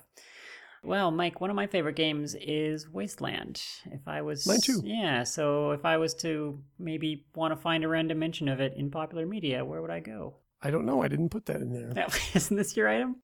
No, it's not. Wow, this is very professional. So yeah, Wasteland has shown up uh, over at this site spokesman.com, which wasn't one that uh, I was super familiar with, but it showed up in my RSS feed. And uh, yeah, they're highlighting different games that are uh, now playable in your browser uh, thanks to the Internet Archive, and of course, uh, as popularized by Jason Scott, who we had on the show last month. And yeah, they're showing uh, Wasteland this time around. So they have some links there to play it in your browser. There's a bunch of screenshots that are, uh, I think, from the Commodore 64 version, but of course it was much better on the Apple II, as we all know. So everything's better on the Apple II. It really is, yeah. Uh, mostly because you know you get to play it within your lifetime because you know the drives are actually reasonably fast. That's Any chance I can get to slip that in there, I'm going to take it. Oh yeah. Just twist the knife a little bit. That's right. So, uh, yep, head on over to uh, spokesman.com. We'll link to that, and you can play uh, Wasteland on the Internet Archive. Yeah, and they do mention uh, Wasteland 2, which I was a huge fan of. I played the heck out of that game. And they talk a little bit about that. So after you've played the first one, you can go play the second one. And of course, that game was yeah rebooted thanks to uh, Kickstarter, which is pretty cool. So from Wasteland, uh, from a dark future, we go to kind of a high tech future. Everybody, I think, remembers Minority Report, which was a uh, pretty spiffy sci fi movie with uh, Mr. Tom Cruise. And the designer who designed the famous or infamous, depending on your perspective, uh, user interfaces in that movie, you know, where they're standing in front of these glass wall screen things and they're waving their arms around like chimpanzees and things things are happening apparently the designer who designed that UI got his start on an Apple II. So there's a neat little interview with him where he mentions uh, writing a game at, uh, at his school in 6502 assembly on the Apple IIs. Apparently, it was kind of a tongue in cheek uh, game uh, involving doing violence to one's teacher, as many a student has fantasized doing and uh, it's honestly it's kind of a terrible interview. The questions are awfully uh, softball, but uh, oh, sure. it's very short. It's like, oh, what do you well, what does your day consist of? It's like, well, right. I get out of bed and I get coffee and I feed the cats, and well, yeah. anyway, it's fun to see a little Apple II mention in there. Yeah, I, I, like seeing these random mentions of the Apple II in, in interviews and things. At, at people talk about early influences. We've mentioned a few episodes back about I don't know what's her name, Beyonce or Mariah Carey or something. Her music producer got his start on the Apple II, and he brought that up, but didn't mention any other details about it. And I, I like this one because it's a, a, little bit more. He at least talks about the tech, um, that it was in assembly language and, and the bitmap graphics and things like that. So nothing. Again, the the interview overall is definitely a fluff piece, but yeah, fun to see. Yeah, uh, like we've talked about this before, but I always like seeing uh, sort of non-computer techie programmer engineer type people talk about the Apple II as you know and the effect it had on them. You know, being kind of an early mainstream computer. Uh, you know, it affected uh, people from all walks of life. But speaking of techie and engineering type of people, uh, they were in attendance uh, at the uh, recent Maker Faire, and uh, there's a nice uh, article on Hackaday about that. I guess there was a display of vintage hardware, and there was some really cool stuff there, including, uh, of course, there was an Altair, uh, and uh, there was some Briel computer stuff, which, of course, we all know and love Briel computers because if you can't afford the real thing, get the real thing. Of course, he has the awesome Apple One replica. He was showing his uh, his new Superboard machines, uh, replicas of the Ohio Scientific computers. His mini Altair. Yeah, yeah. And uh, there was some, uh, of course, excellent Apple II hardware there as well. And there's some really great pictures of it all. Uh, we'll show that in the uh, show notes. And one thing I really like about this is there was a, a Canon cat there, which, of course, was the inspiration for Jeff Raskin's Swift card, which is a very interesting piece of Apple II paraphernalia with a funny kind of uh, story behind it. And uh, it's, a, it's a funny kind of thing. In fact, we've talked about this before on the show, but uh, I think we did a whole segment on it at one point. So I won't go over that again, but we'll link to some stuff in the show notes. Uh, uh, Mike Willegal has a great uh, write up on making your own Swift card if you want to do that. So um, yeah, he, he sold uh, a few Swift card replicas actually, and I think he was talking about recently actually doing a few more if there was enough interest. So if, if you want a Swift card replica, uh, head over to Mike's blog or uh, his, I think his email is on there, and we'll, we'll, include that as in the show notes as well. But let him know that you're interested. The Retro Maccast has their boards and their forums and stuff, and there's another collector here in, in Colorado that, that seems to be really good at getting stuff that I want and she apparently found one of these Canon cats on like a Goodwill shelf and got it for 20 bucks. And these things are hard to find and wow. very expensive. And so that stung a little bit. uh, but uh, just basic, you know, the Swift card, the idea was that uh, the operating system was on the, most of it was on the card itself. And I think that, I think the term that Jeff used to use when he talked about it was uh, turn on and write. If you put one of these in your computer and actually did it the way Jeff did it. You were supposed there was like a uh, um, you had to reconfigure some of the keys. He did something with the space bar. There's there's um, uh, pictures on the web of Jeff's Apple IIe that he modified to work with this card, one of the prototypes when he was building it.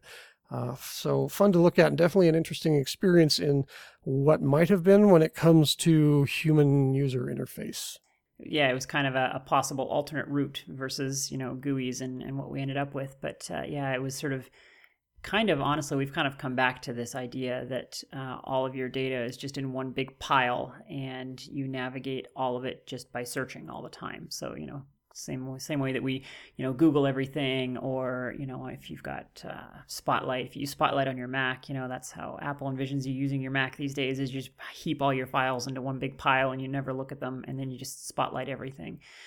Um, so that's yeah that's kind of the same idea as the the swift card was uh, way back then. So yeah neat thing Quinn, you know who Guy Kawasaki is, right? Uh, the name sounds familiar, but help me out a little bit. He was Apple's, uh, I don't know if he was the very first, but he was definitely Apple's most outspoken evangelist. I think he's kind of the one who started that whole evangelist thing that Apple had going on. Uh, his job was to go out and, and, convince people that Mac was awesome and that Apple II and PC sucked.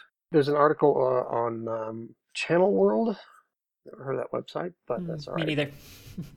And his opinion, uh, I think a lot of people actually had this opinion at the time, was that if Apple had gone ahead and built the um, um, next Apple II, whatever you want to call it, you know, we were talking to Tony earlier about some of the the prototypes and the Super 2 and things that might have been, and the Mark Twain and things like that. And Guy's opinion, though, is that if he had built, if Apple had built the next Apple II instead of the Macintosh, that would have killed Apple.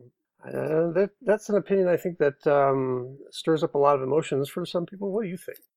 Well, that's a kind of a complicated subject because uh, you know the next Apple II. Well, so then you get into this question of well, what what, what does it mean for something to be an Apple II, right? I mean, mm. I hmm. think it's hard to argue that the you know the 6502 architecture was a dead end and you know that wasn't going to go anywhere. So then you get into okay so the next computer you build after that is definitely going to be different and it might say apple ii on it but what does that actually mean? Does that mean it's backwards compatible? You know if so then whatever the new thing is is going to be a completely different architecture so you're going to just end up emulating or something to sort of maintain some compatibility and that's basically what the gs was right? With the mega 2 chip it was a completely different computer that had a teeny tiny 2e in it and uh, but you know it was still an apple ii i guess because it said apple ii on the front. Uh, so you know that's yeah it's that's sort of a question i just avoid i guess because uh, i don't know that there's there's a good answer. Um, there's an interesting quote in there. He said if, the, if they had asked customers what they wanted they would have said a faster apple ii and that's sort of a funny variation on the um, quote that is probably apocryphal that is often attributed to Henry Ford, where he supposedly said uh, if he'd asked people what they wanted when he was designing the Model T, they would have said faster horses. it's a funny quote, and I think it probably applies. I mean, you have to, you know, you do have to move on. I think that uh,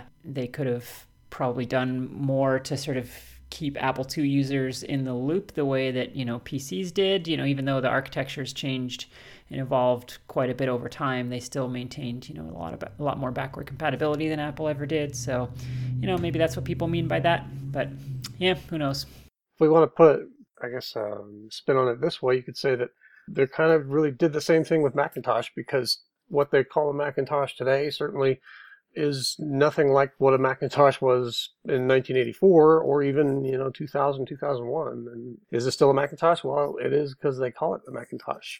Yeah, that's actually a really great point. And Apple's always been, you know, aggressively forward-looking, if you like. And mm-hmm. uh, you know, PCs have always been the opposite, which I find kind of interesting. I had this experience at the office the other day. Some uh, some of uh, some of the, the, folks on my team were asking about a project that I'd worked on um, something like 15 years ago on Windows, and you know it was like MFC code from like the mid 90s, and uh, I dug up the zip file and I fired it up on my Windows 8 machine at work. Windows had to install some weird DLLs and stuff, but it, it you know, it ran and it was sort of amazing.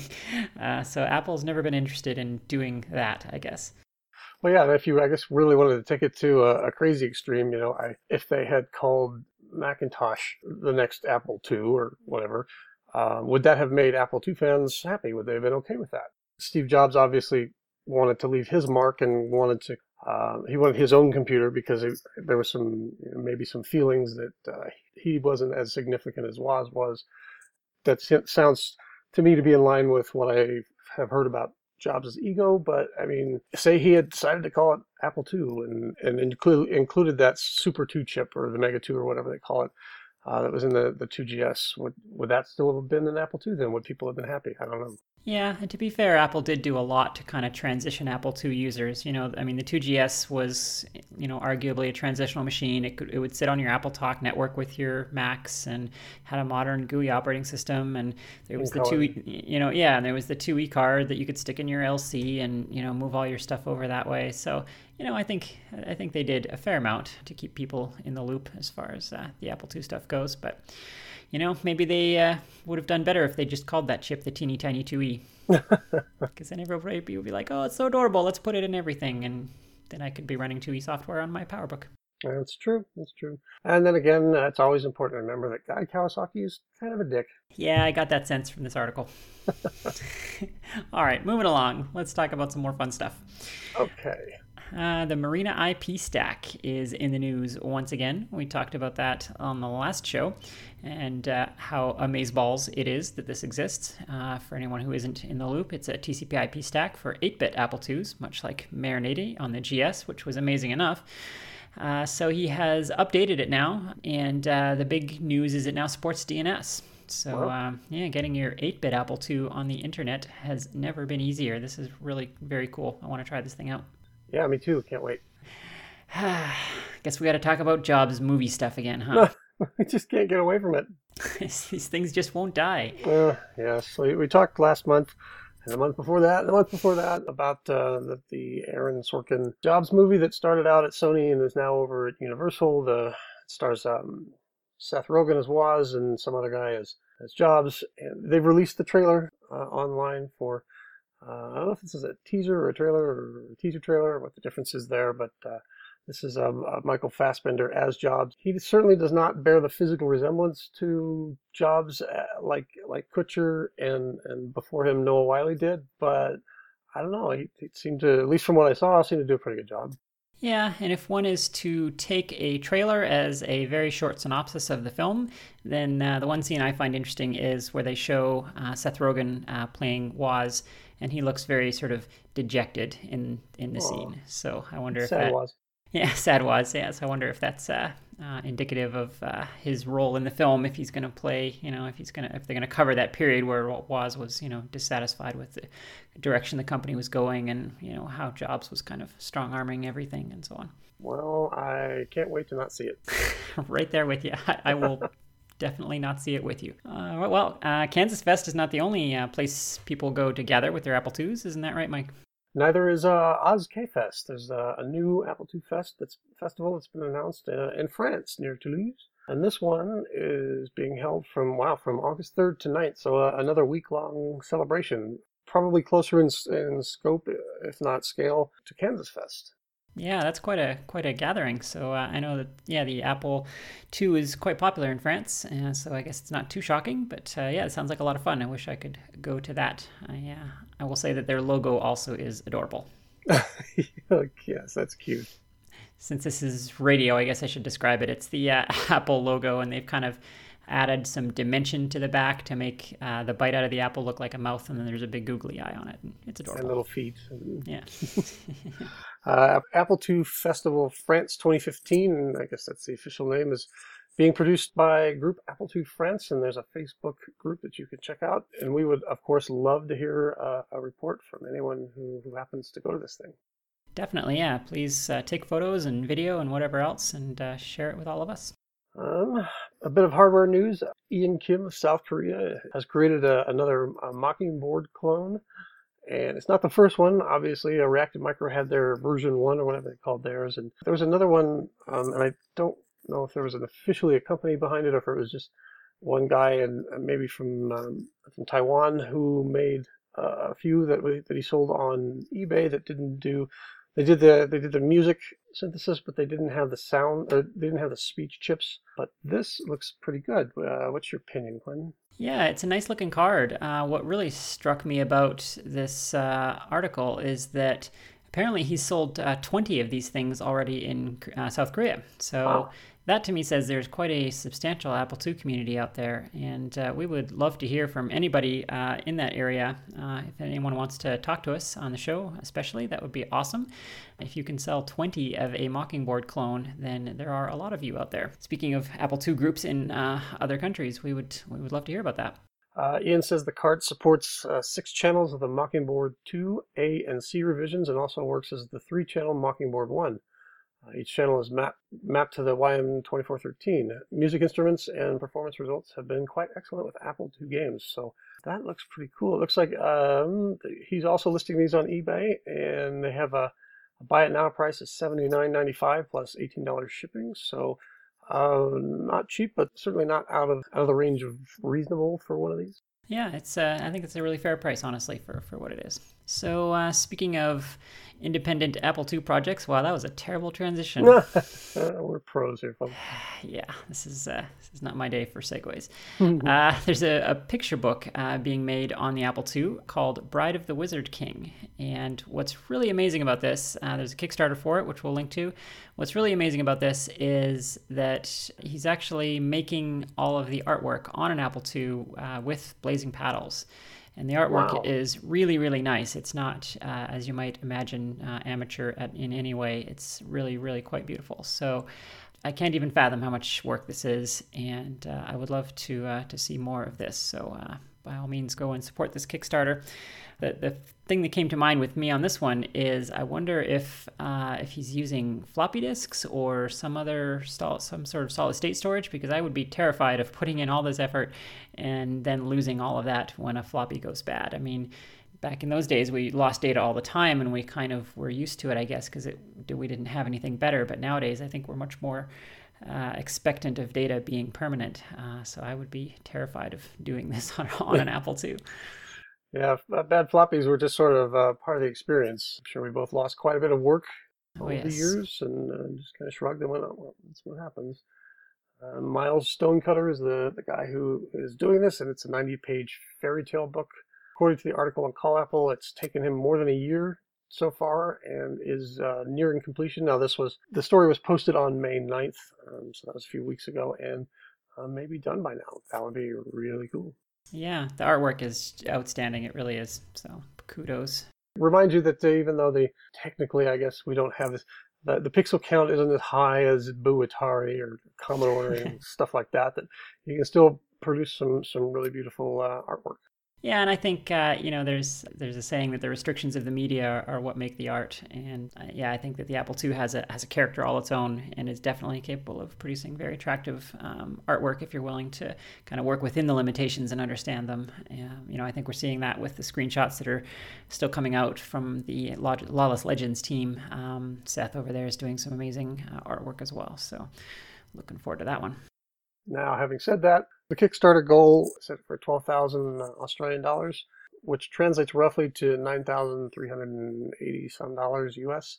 It, has 11 backers, and in uh, as of this recording, it's going to close in about four days, and he's made a grand total of $614. So I don't think he's going to make his goal, but hopefully that won't uh, dissuade him from going ahead and finishing and, and, putting it out there. Yeah, we wish him all the best. So moving along to uh, 2GS games. Uh, last month we talked about Kaboom, the uh, port of Super Bomberman, or just Bomberman, I guess if you like, to the 2GS and uh, by the uh, fine folks at Ninja Force, and by that I mean Jesse Blue. Uh, and it's, uh, uh, as we talked about last month, really, really an excellent game. So he's updated that to 1.01. Uh, I'm not sure what's in this. I assume some bug fixes. But significantly, he's also now released Ninja Tracker, which was the music player used in Kaboom, and also the famous Ninja Force Mega Demo, which is one of my favorite demos. The player is based on uh, the famous Soundsmith and was modified by, uh, uh, originally modified by FTA's uh, Olivier. I'm sorry, Olivier, I don't know how to pronounce your last name. Goguel, I believe. Okay, yeah, there it is. And um, it's freeware, and you can download it from the webpage right now. Yeah, and it's got tools for uh, converting Amiga mod files and uh, lots of cool stuff like that. So yeah, boo Amiga. All right, moving along. Speaking of uh, video, I guess no, I'm just I'm going to give up on the segues today. Uh, GG Labs uh, has been in the news lately with a new 2GS video to component uh, converter. Uh, this is, of course, something that uh, is very valuable to 2GS folks because the 2GS monitor is notoriously difficult to replace, being a funky analog RGB standard. It's basically uh, actually arcade video for anyone who uh, not familiar with the 2GS. It's very difficult to hook it up to any kind of conventional monitor. So uh, this uh, something like this could be a real boon because component video is still relatively easy to use. This is um, being sold on eBay. They've sold a couple of cards for about $75, which again another reasonably priced card, especially these 2GS RGB analog monitors die. It's getting harder and harder to to replace them um, to keep them working. I, I, would say worth seven, worth every penny of the seventy-five dollars. And uh, GG Labs, if if you recall, is also the group that uh, did the the RAM cards a while back, uh, the four meg 2GS RAM cards. And uh, I don't know, I haven't checked out their web page. Probably should have beforehand uh, with the RAM card, they also produced um, the plans so that you could build your own if you didn't want to buy one from them. And I don't know if they did that with this or not. This will be great to just honestly link to on Facebook because it seems like 700,000 times a week someone someone new comes into the Apple II enthusiasts Facebook group and says, "I have a 2GS and this pile of old PC monitors. How do I make them talk to each other?" And of course right. the answer is you can't and here's a really long explanation of what 2GS video is and why it's weird and uh, so until now, honestly, one of the better options has been to use these arcade video converter boards that you can buy on eBay for people who are, you know, restoring old arcade games. There's these boards, uh, these FPGAs that you can buy that uh, will allow you to use. Um, sort of traditional PC or LCD monitors with um, old arcade games, but the trick is 2GS video is not identical to that, so some of them work and some of them don't, and it's a real kind of a crapshoot. Uh, it's you're never quite sure if you're buying the right thing, and uh, they usually come from China, so it's six or eight weeks uh, if you're lucky before you find out if you bought the right thing, and it's just yeah, it's a whole big thing. So uh, this is fantastic. Sheppy, Eric Shepherd, Kansas Fest regular, and Apple 2GS programmer extraordinaire. He, uh, I don't know if he created uh, Sweet 16 originally, but I know that he is currently in charge of that project and has updated the uh, Sweet 16. Of course, is is the 2GS uh, emulator for, for Mac, and this thing is outstanding. It Does pretty much everything that you could uh, you could ever want from a, a 2GS emulator. Um, well, he has uh, also updated his Merlin 16 macros for System 6.0.1. Uh, I guess it's a, a, couple of minor bug fixes, but if you're a, a Merlin programmer in the in the System 601 environment, you're going to want to go and get these uh, get these updated macros. Yeah, it's good stuff. In fact, uh, Sheppy is a recent guest here on Open Apple. That's right. Yeah. All right. Well, speaking of Apple II luminaries, uh, Bob Bishop, who we did a tribute show to a while back, he's uh, famous for his game Dung Beetles, and an Apple II enthusiast has recreated this game to play in your browser. And uh, I played this quite a bit before the show, actually, and it's pretty much a perfect port as far as I can tell. It has, you know, all the great graphical effects that that game was known for. Uh, it has the awesome speech synthesis that that game was known for. Uh, you know, that Dung Beetles is just a technical tour de force, and uh, this browser remake of it uh, really recreates all that stuff uh, perfectly.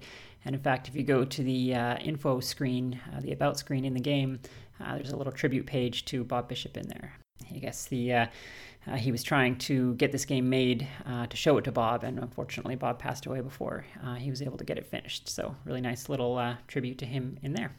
I think we we know him as the guy who co-founded Apple's R&D lab with Woz and the early graphics work that he did with uh, Apple II right after it came out when there was no manuals, no other software, and he it was basically just him and his Apple II experimenting, digging around and finding all those weird screen holes and, and the odd way that the Apple II maps uh, maps memory to screen and things like that. And the fact that he was able to do that and he could then sit down and you know write a game in a couple of days from from scratch to finish uh, was just just amazing. A, a, true innovator. For sure, yeah. He basically reverse engineered the high res graphics screen, and uh, he might be the the first person outside of Apple to write anything with the high res graphics. So, uh, and then he just continued to innovate from there. I mean, yeah, he went into speech synthesis and all kinds of graphical effects and stuff that uh, are still amazing to this day. So, uh, Chris Torrence is also a recent guest on our show. And uh, what's he been up to lately, Mike? Well, he's been podcasting, and um, he actually posted recently the, the uh, Assembly Lines podcast, uh, uh, episode 11. And this is, I don't think, I didn't see it on iTunes when I did a search there, but this is a video podcast, which I think iTunes will do. But he's got all of his episodes on up on YouTube.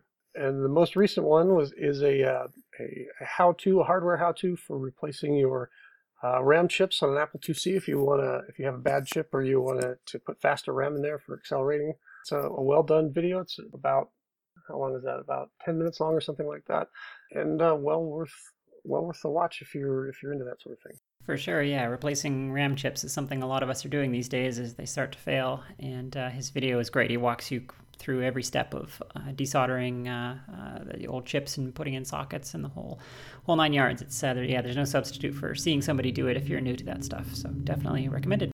And in fact, as I'm looking at his video queue uh, on YouTube, he's a He's also released uh, number 12. Uh, it's an EEPROM programmer on a proto board that I guess he put together. Oh, very cool. Talks about that 10 minute video on, on how he did that and how you can make your own. So, some really awesome stuff going on over there. Excellent. Well, uh, everyone's favorite Bulgarian, Plamen, has uh, been busy as well. He's, of course, best known for the SD Floppy 2 SD card reader um, uh, for the Apple II. It emulates the Disk 2, so you can plug it into your uh, Disk 2 card in your 2E. And uh, he has recreated the Senior Prom uh, cracking board from back in the day. Is that right? That's exactly what this is. if you were into cracking software back then, this was probably one of the one of the most valuable tools that you could have. It, it's a uh, a ROM replacement board for your Apple II, uh, 2E, and I think there was a 2C version as well. I never saw it. And uh, the way it worked was instead of a like the, with a wild card or, um, the crack shot or something like that, which was a card that sat in a slot and you would press a button and it would just grab memory and dump it to disk. This was actually a it had the original Apple II ROMs themselves, but it also had a whole bunch of utilities uh, built in that were specifically for helping you crack and analyzing uh, what was in memory, what was going on, and you could stop it. You could examine memory, you could save pieces of it, and then you could start the program up again and break back in later on.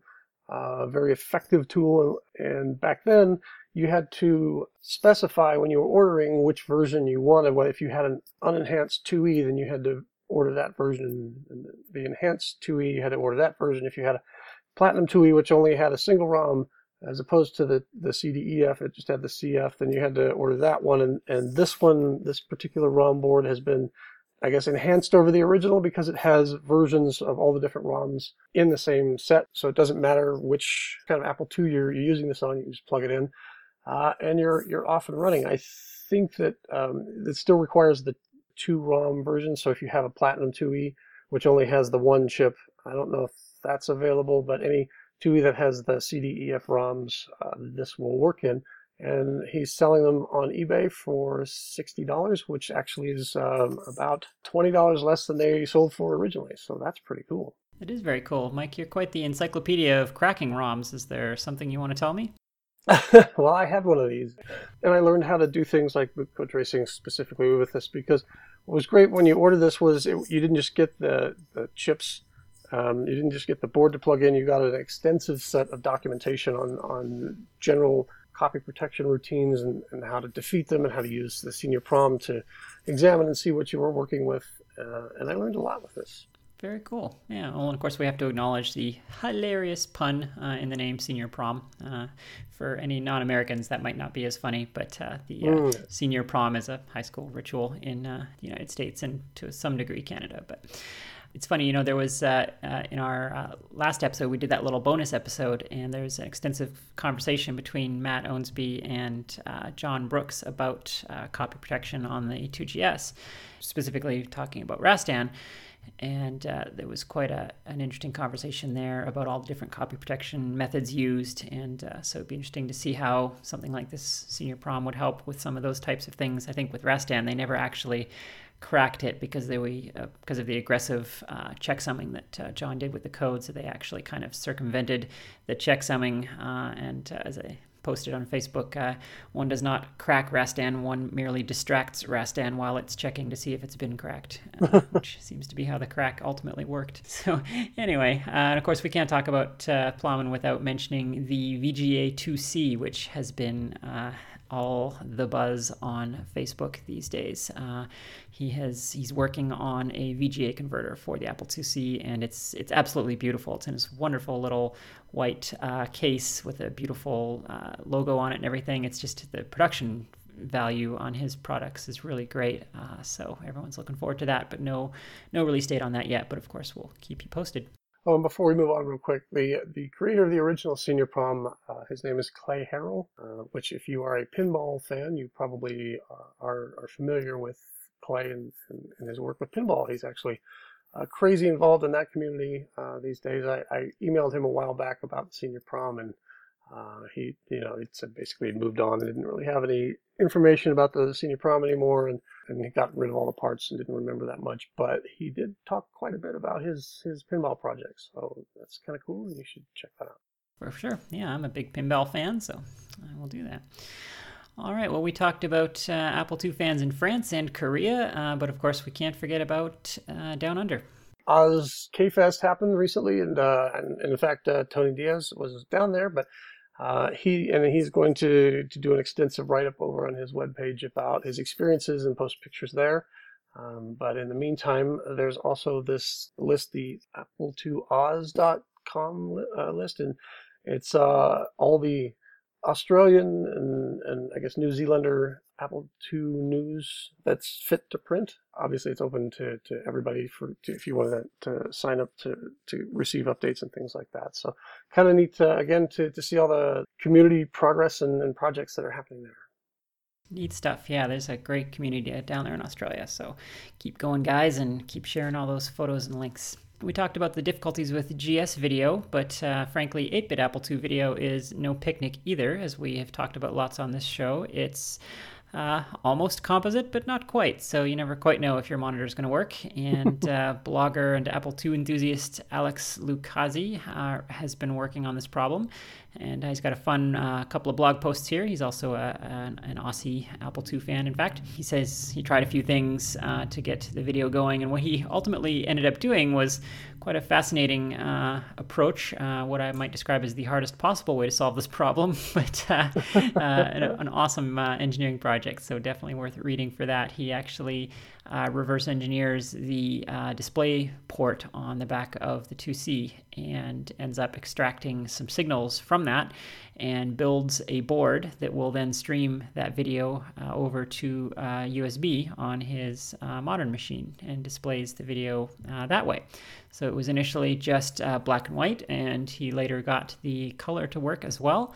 Uh, it's pretty cool. And also in his article, actually, he mentions wanting to use uh, an iPad, and uh, he uh, uh, found that there was no, you know, kind of way to get video into an iPad. And uh, I've also encountered that, and I tried to do the same thing actually with my 2C TeddyTop project. I've got a little bit of a blog post on that. It is actually possible to use an iPad to display video if you don't mind destroying the iPad. Uh, so there, uh, yeah, I'll link to all this in the show notes for people that are interested. But uh, on eBay, you can buy iPad display control boards, and they have VGA and composite inputs on them. And if you rip apart your iPad, uh, you can uh, connect this board to the guts, and uh, this board will drive the screen and the backlight and you supply your own power and everything else. Uh, and uh, it does actually work. The quality is not great for Apple II video, which is why I ultimately didn't end up using it. I didn't, uh, again, deal with the not quite composite nature of the Apple II very well.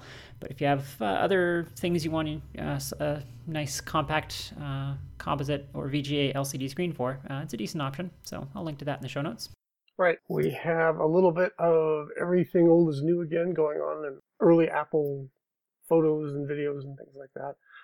Um, Business Insider uh, recently posted a set of photos, uh, Apple's first employees, um, and the headline is These photos Apple's first employees showed us from the company's earliest days are absolutely wonderful. And this was posted by Jim Edwards on May 2nd, 2015. Uh, the exact same article with a different title ran back in 2013 when it was called These Pictures of Apple's First Employees Are Absolutely Wonderful, also by Jim Edwards. I'm not sure what's going on there. Uh, they just slow news day or something. And we talked about the photos back then, but it is interesting to see that uh, see them get recycled like that.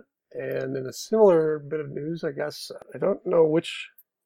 I saw it, I think, first on Fast Company, but I don't know if they were the first blog to to post about this, there's a, um, a video uh, on YouTube of Woz and Jobs talking about uh, the company's quote early days. Now this was in 1984, so early days was a couple of years ago, and, and there's there's like a subset of bloggers and blogging organizations, Apple Apple related, that when one of them picks up something, they all jump on top of it and they post their own version of the story. So this thing, within a day or two, was on all of you know, Cult of Mac and things like that. But the video was actually posted by Blake Patterson like four years ago.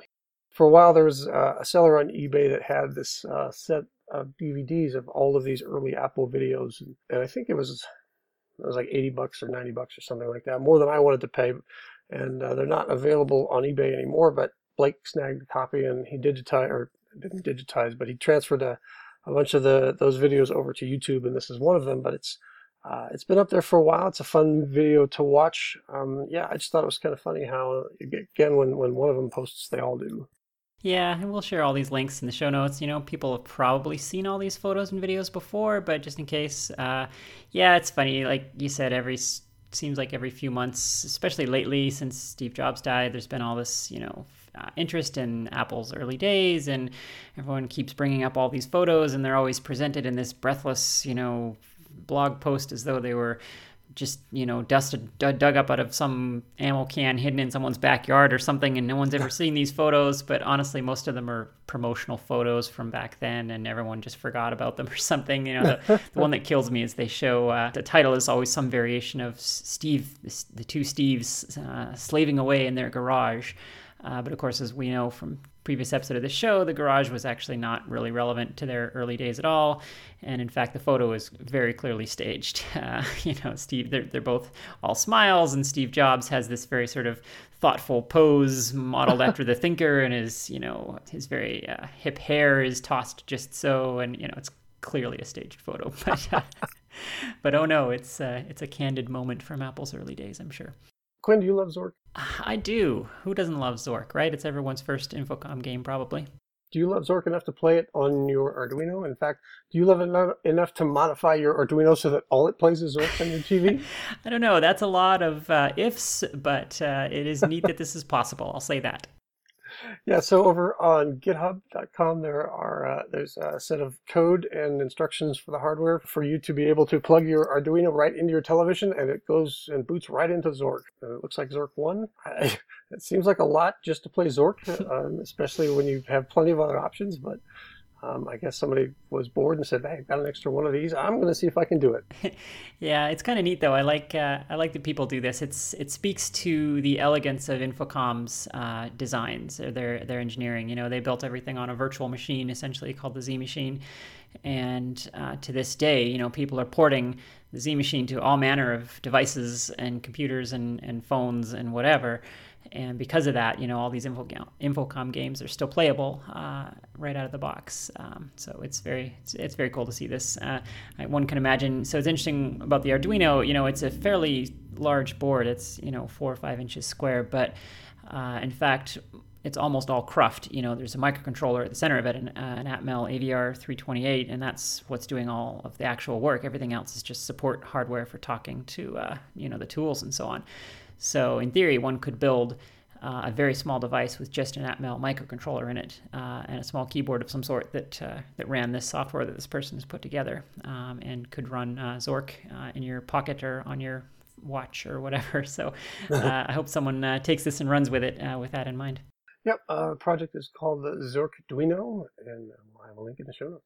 Well, uh, we have, uh, speaking of hardware hacking, we have some sad news, I'm afraid. Uh, Nishida Radio recently announced uh, that he is uh, shutting down production of his projects. Uh, he didn't say permanently, but that was, I think, pretty strongly implied. Um, I guess his health issues that we've talked about uh, have been getting worse. So he's taking uh, an unspecified break uh, once again from production. So we wish him all the best. And uh, those of us wanting uh, a Unis Disk Air, uh, I hope that people got them while they had the chance. He even did a brief run of those. if he is shutting down permanently, I hope that he will consider open sourcing his excellent designs so that they're not lost forever. So we wish him all the best. Yeah, I'm sad to hear that. Sorry to him go. Yeah, he uh, he builds a couple of really amazing devices for solid state storage and video conversion, and uh, he builds a lot of things that nobody else does and that are really hugely valuable. So uh, uh we, yeah, we wish him all the best and uh, hope to see him again soon. All right, so I think that's about the end of the news. We do have a couple of eBay items to talk about, uh, and so here's the music for that section. Look, rare! Steve Jobs. Look what we found on eBay.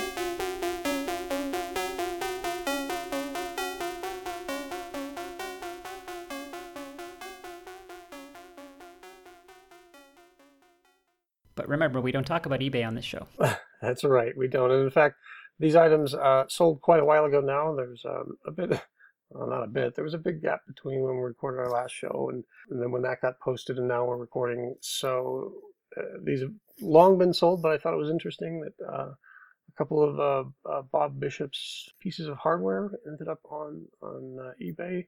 There was an Apple II language card and the 16K memory card, which I assume went with one of his original uh, Apple IIs. Yeah, I wonder if, if these are out of the same machine. I wonder if it would have been nicer if someone had kept them all together. But uh, so so be it, I suppose.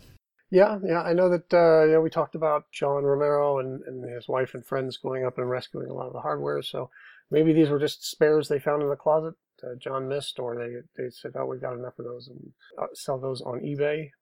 I'm not sure, but uh, looks like this was being sold by uh, a power user on eBay uh, got 13,000 some sales, so I'm sure it was, uh, they probably do estate liquidations, things like that. And I know that Bob was also a huge collector of Disney comic books, and, and all of those ended up on eBay as well. Same fashion as uh, estate liquidation. So. Hmm. I suppose that's what happens to us nowadays, eh? We pass away and our life's work ends up on eBay. yeah.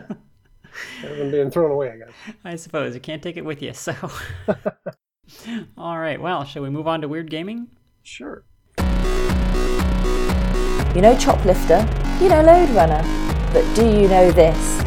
It's time for a weird game. All right, I'll start this month. So, uh, as our listeners have probably noticed, uh, Weird Gaming, uh, we don't always cover games that one would describe exactly as weird. Uh, well, Mike's have been sufficiently weird. Uh, my games, some of them are weird, and some of them are more just uh, games that Quinn feels like talking about and then rationalizes as being weird in some way.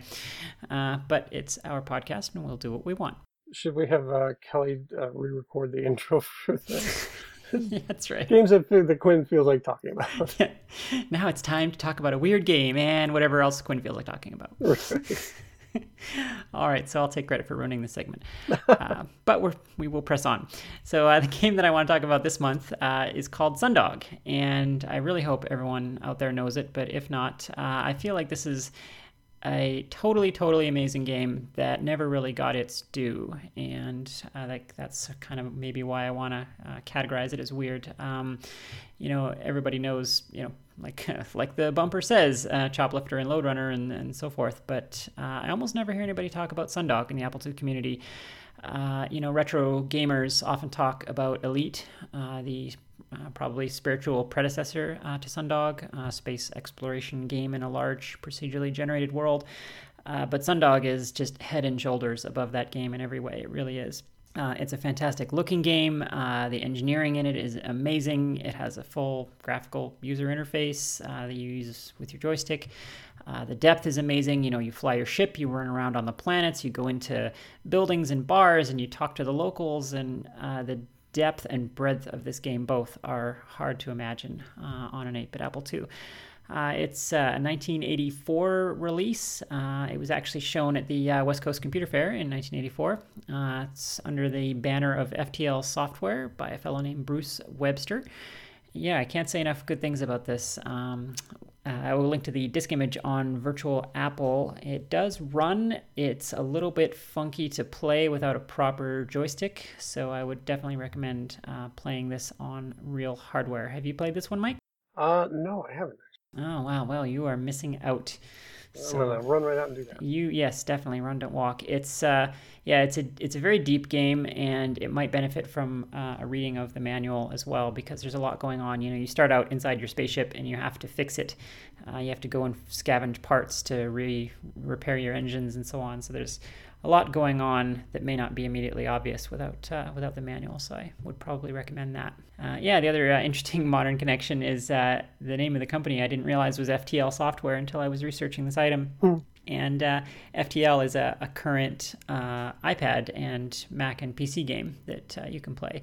And it is an excellent, excellent uh, space uh, simulation type game as well. so, a small world, I guess. Uh, so, definitely, yeah, go, especially on the iPad. The iPad version is, is outstanding. If you like space combat kind of games, go, go play FTL. Well, I believe FTL is also the company, probably um, better known, I guess, for, for Dungeon Master. That's right. Yeah, they did also do Dungeon Master. Yeah. And they have that, that little swoosh opening that, that always reminds me of the uh, transwarp. Yes, yeah. The swoosh. Yeah, good memory, yeah. I'm actually looking right now at Bruce, uh, Bruce, Bruce F. Webster's uh, blog, mm-hmm. his webpage, and he has a, an entry about somebody named uh, Wayne Holder who's looking at cre- uh, recreating uh, Sundog for the modern computing platforms. Uh, I guess there at one point there was a, a project called Sundog Resurrection that was going to do sort of uh, this, but it's been long dormant. Nobody's touched that in a while. So uh, Bruce is, is posting about Wayne's plans here, and as I'm looking at Bruce's webpage, actually, he uh, over on the uh, there's an about section for him, and he has a 303 area code, which means he's here in Denver somewhere. Uh, so, Bruce, I'm coming to knock on your door and interview you. Excellent. Yeah, it looks like there was a there was an attempt to open source uh, produce uh, a new version of Sundog at one point, but yeah, as most frankly open source projects do, it sort of fizzled. And then uh, I guess Bruce himself got busy. He was supporting the project, and then got busy and Uh, but sounds like he might be back in it again. I'm not sure. So I hope it's true because it's yeah, this is a game that deserves to live again. It it really is really is a gem. Great. Well, I'm gonna go play that then. Awesome. Do you have a weird game for us, Mike? I don't. No, not this month. Um, I have a list of weird games that I do want to talk about, but I just ran out of time and didn't get to research it properly. So. All right. Well, let's uh, let's do some feedback, shall we? Sounds good to me. You've listened to us talk. Now it's time to tell us what you think.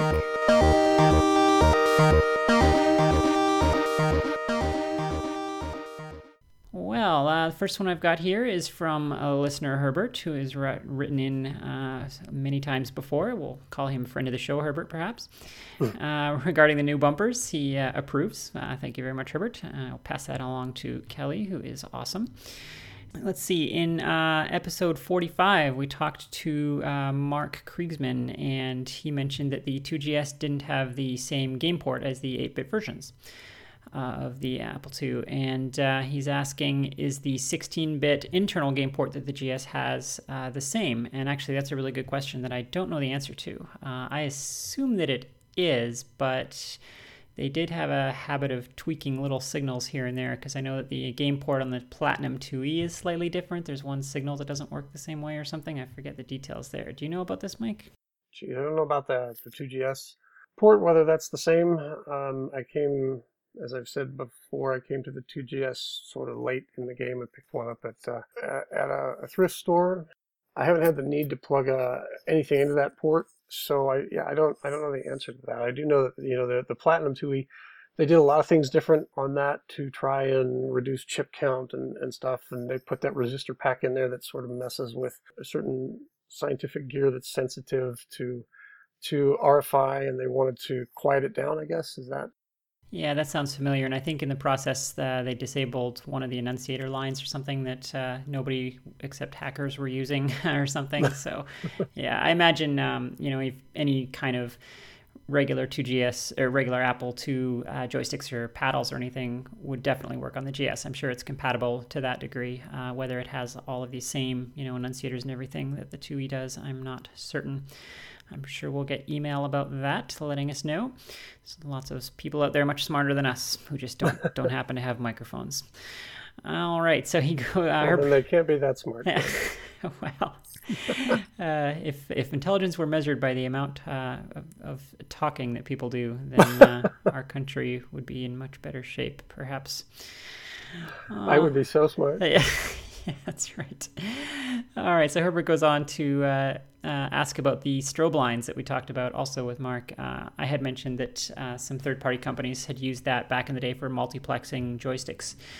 Herbert asks if that if project info on that is available. I don't uh, I don't know of any current you know projects to do that, but I know that there were devices uh, back at the time that did multiplex the game port, uh, and I'm speculating that they did it with uh, the strobe line as part of that, but I'm not certain. Um, so and he asks if there's any s- software that supports that, and I believe that there was, but I don't know off the top of my head. I seem to recall you know, possibly some of the uh, Epyx games or something did support multiple joysticks, uh, but I'm really not sure. Uh, let's see. Oh, in, in, episode 46, Mike, you had asked about the origins of the original Focus uh, hard card. Is that right?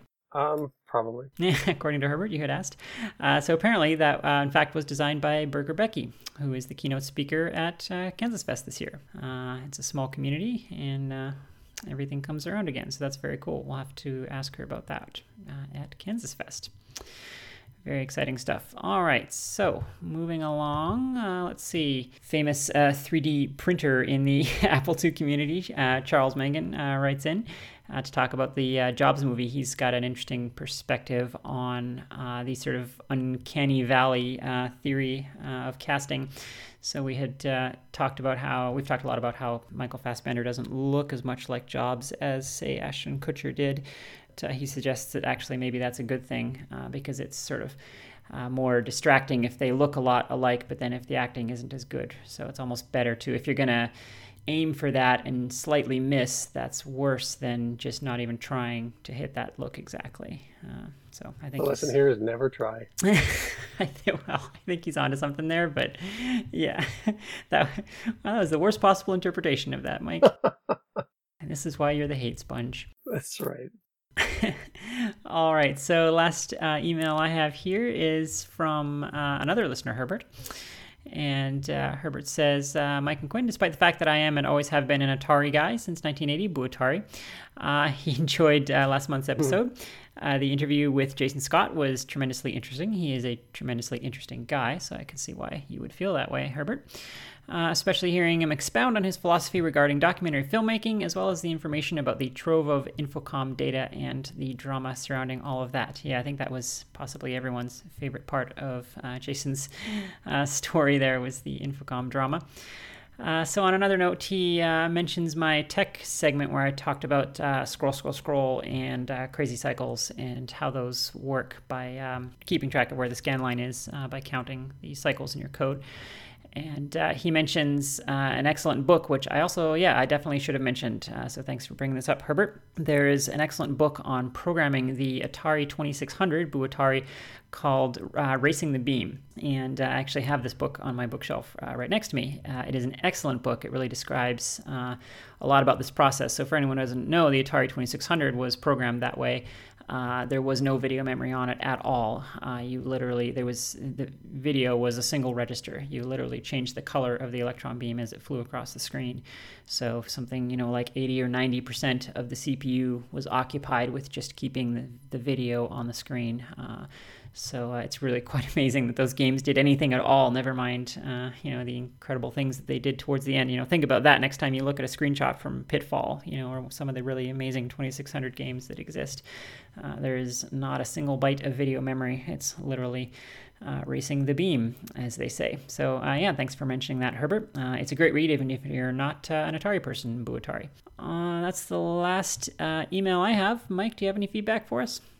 Well, mostly people just send me screeds about how much they don't like me, mm, yeah. which may or may not, you know, have to do with Open Apple. You know, the ones that I get from you don't generally go into Open Apple. It's just general, you know, I don't like you because of this. Yeah, I was going to say that's, and he's just talking about my emails, folks. That's right. I get several of those a day just from Quinn alone. that's right. I was sitting at work and suddenly it occurred to me, I don't like you, and here's why. It's a, it's a healthy outlet for me, I find. sure. Yeah. yeah, yeah, that's what I'm here for. I'm here to absorb all of your your your healthy outletting. well, I can't I can't poke fun at you know Commodore and Atari all the time, so gotta have gotta have a third outlet.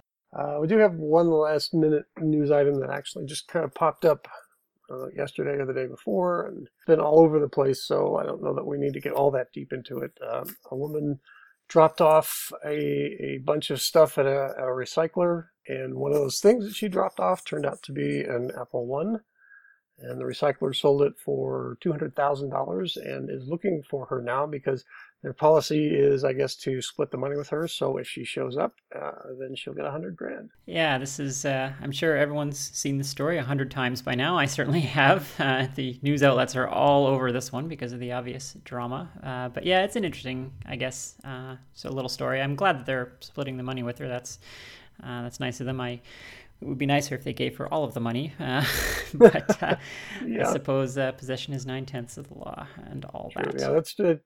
Wouldn't I guess have had to give her anything if they didn't want to? yeah. So yep, that's breaking news as we record, and uh, yeah, can't let that one go by without commenting it. So now you've heard it from yet another news source. yeah, you know you're an Apple II fan when you open your your email and like half the half the day's messages are about this and then you go to facebook and your feed is just filled up with ver- versions of this story from different news outlets. All right well on that note uh, i think that about does it for this month. Is that right? Yep that, uh, that should do it. And uh, of course we'll be looking forward to Kansas Fest and seeing everyone there. For I sure. we'll have one more show before then, but uh, yeah, that's that's kind of the big summer event. Yeah, and we hope to see you all there. And uh, as always, if you have any questions or comments for us, you can reach us at feedback at open-apple.net. And until next time, thanks for listening. Thank you, Tony, for coming on, and uh, we'll see you all next month. Bye, everybody.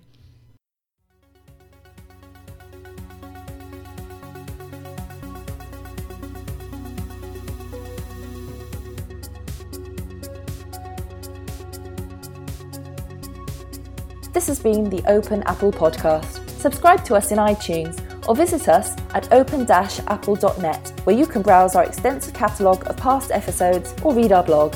If you like what you've heard today, or even if you didn't, your comments, questions, or ideas are always welcome. Send them to feedback at open-apple.net.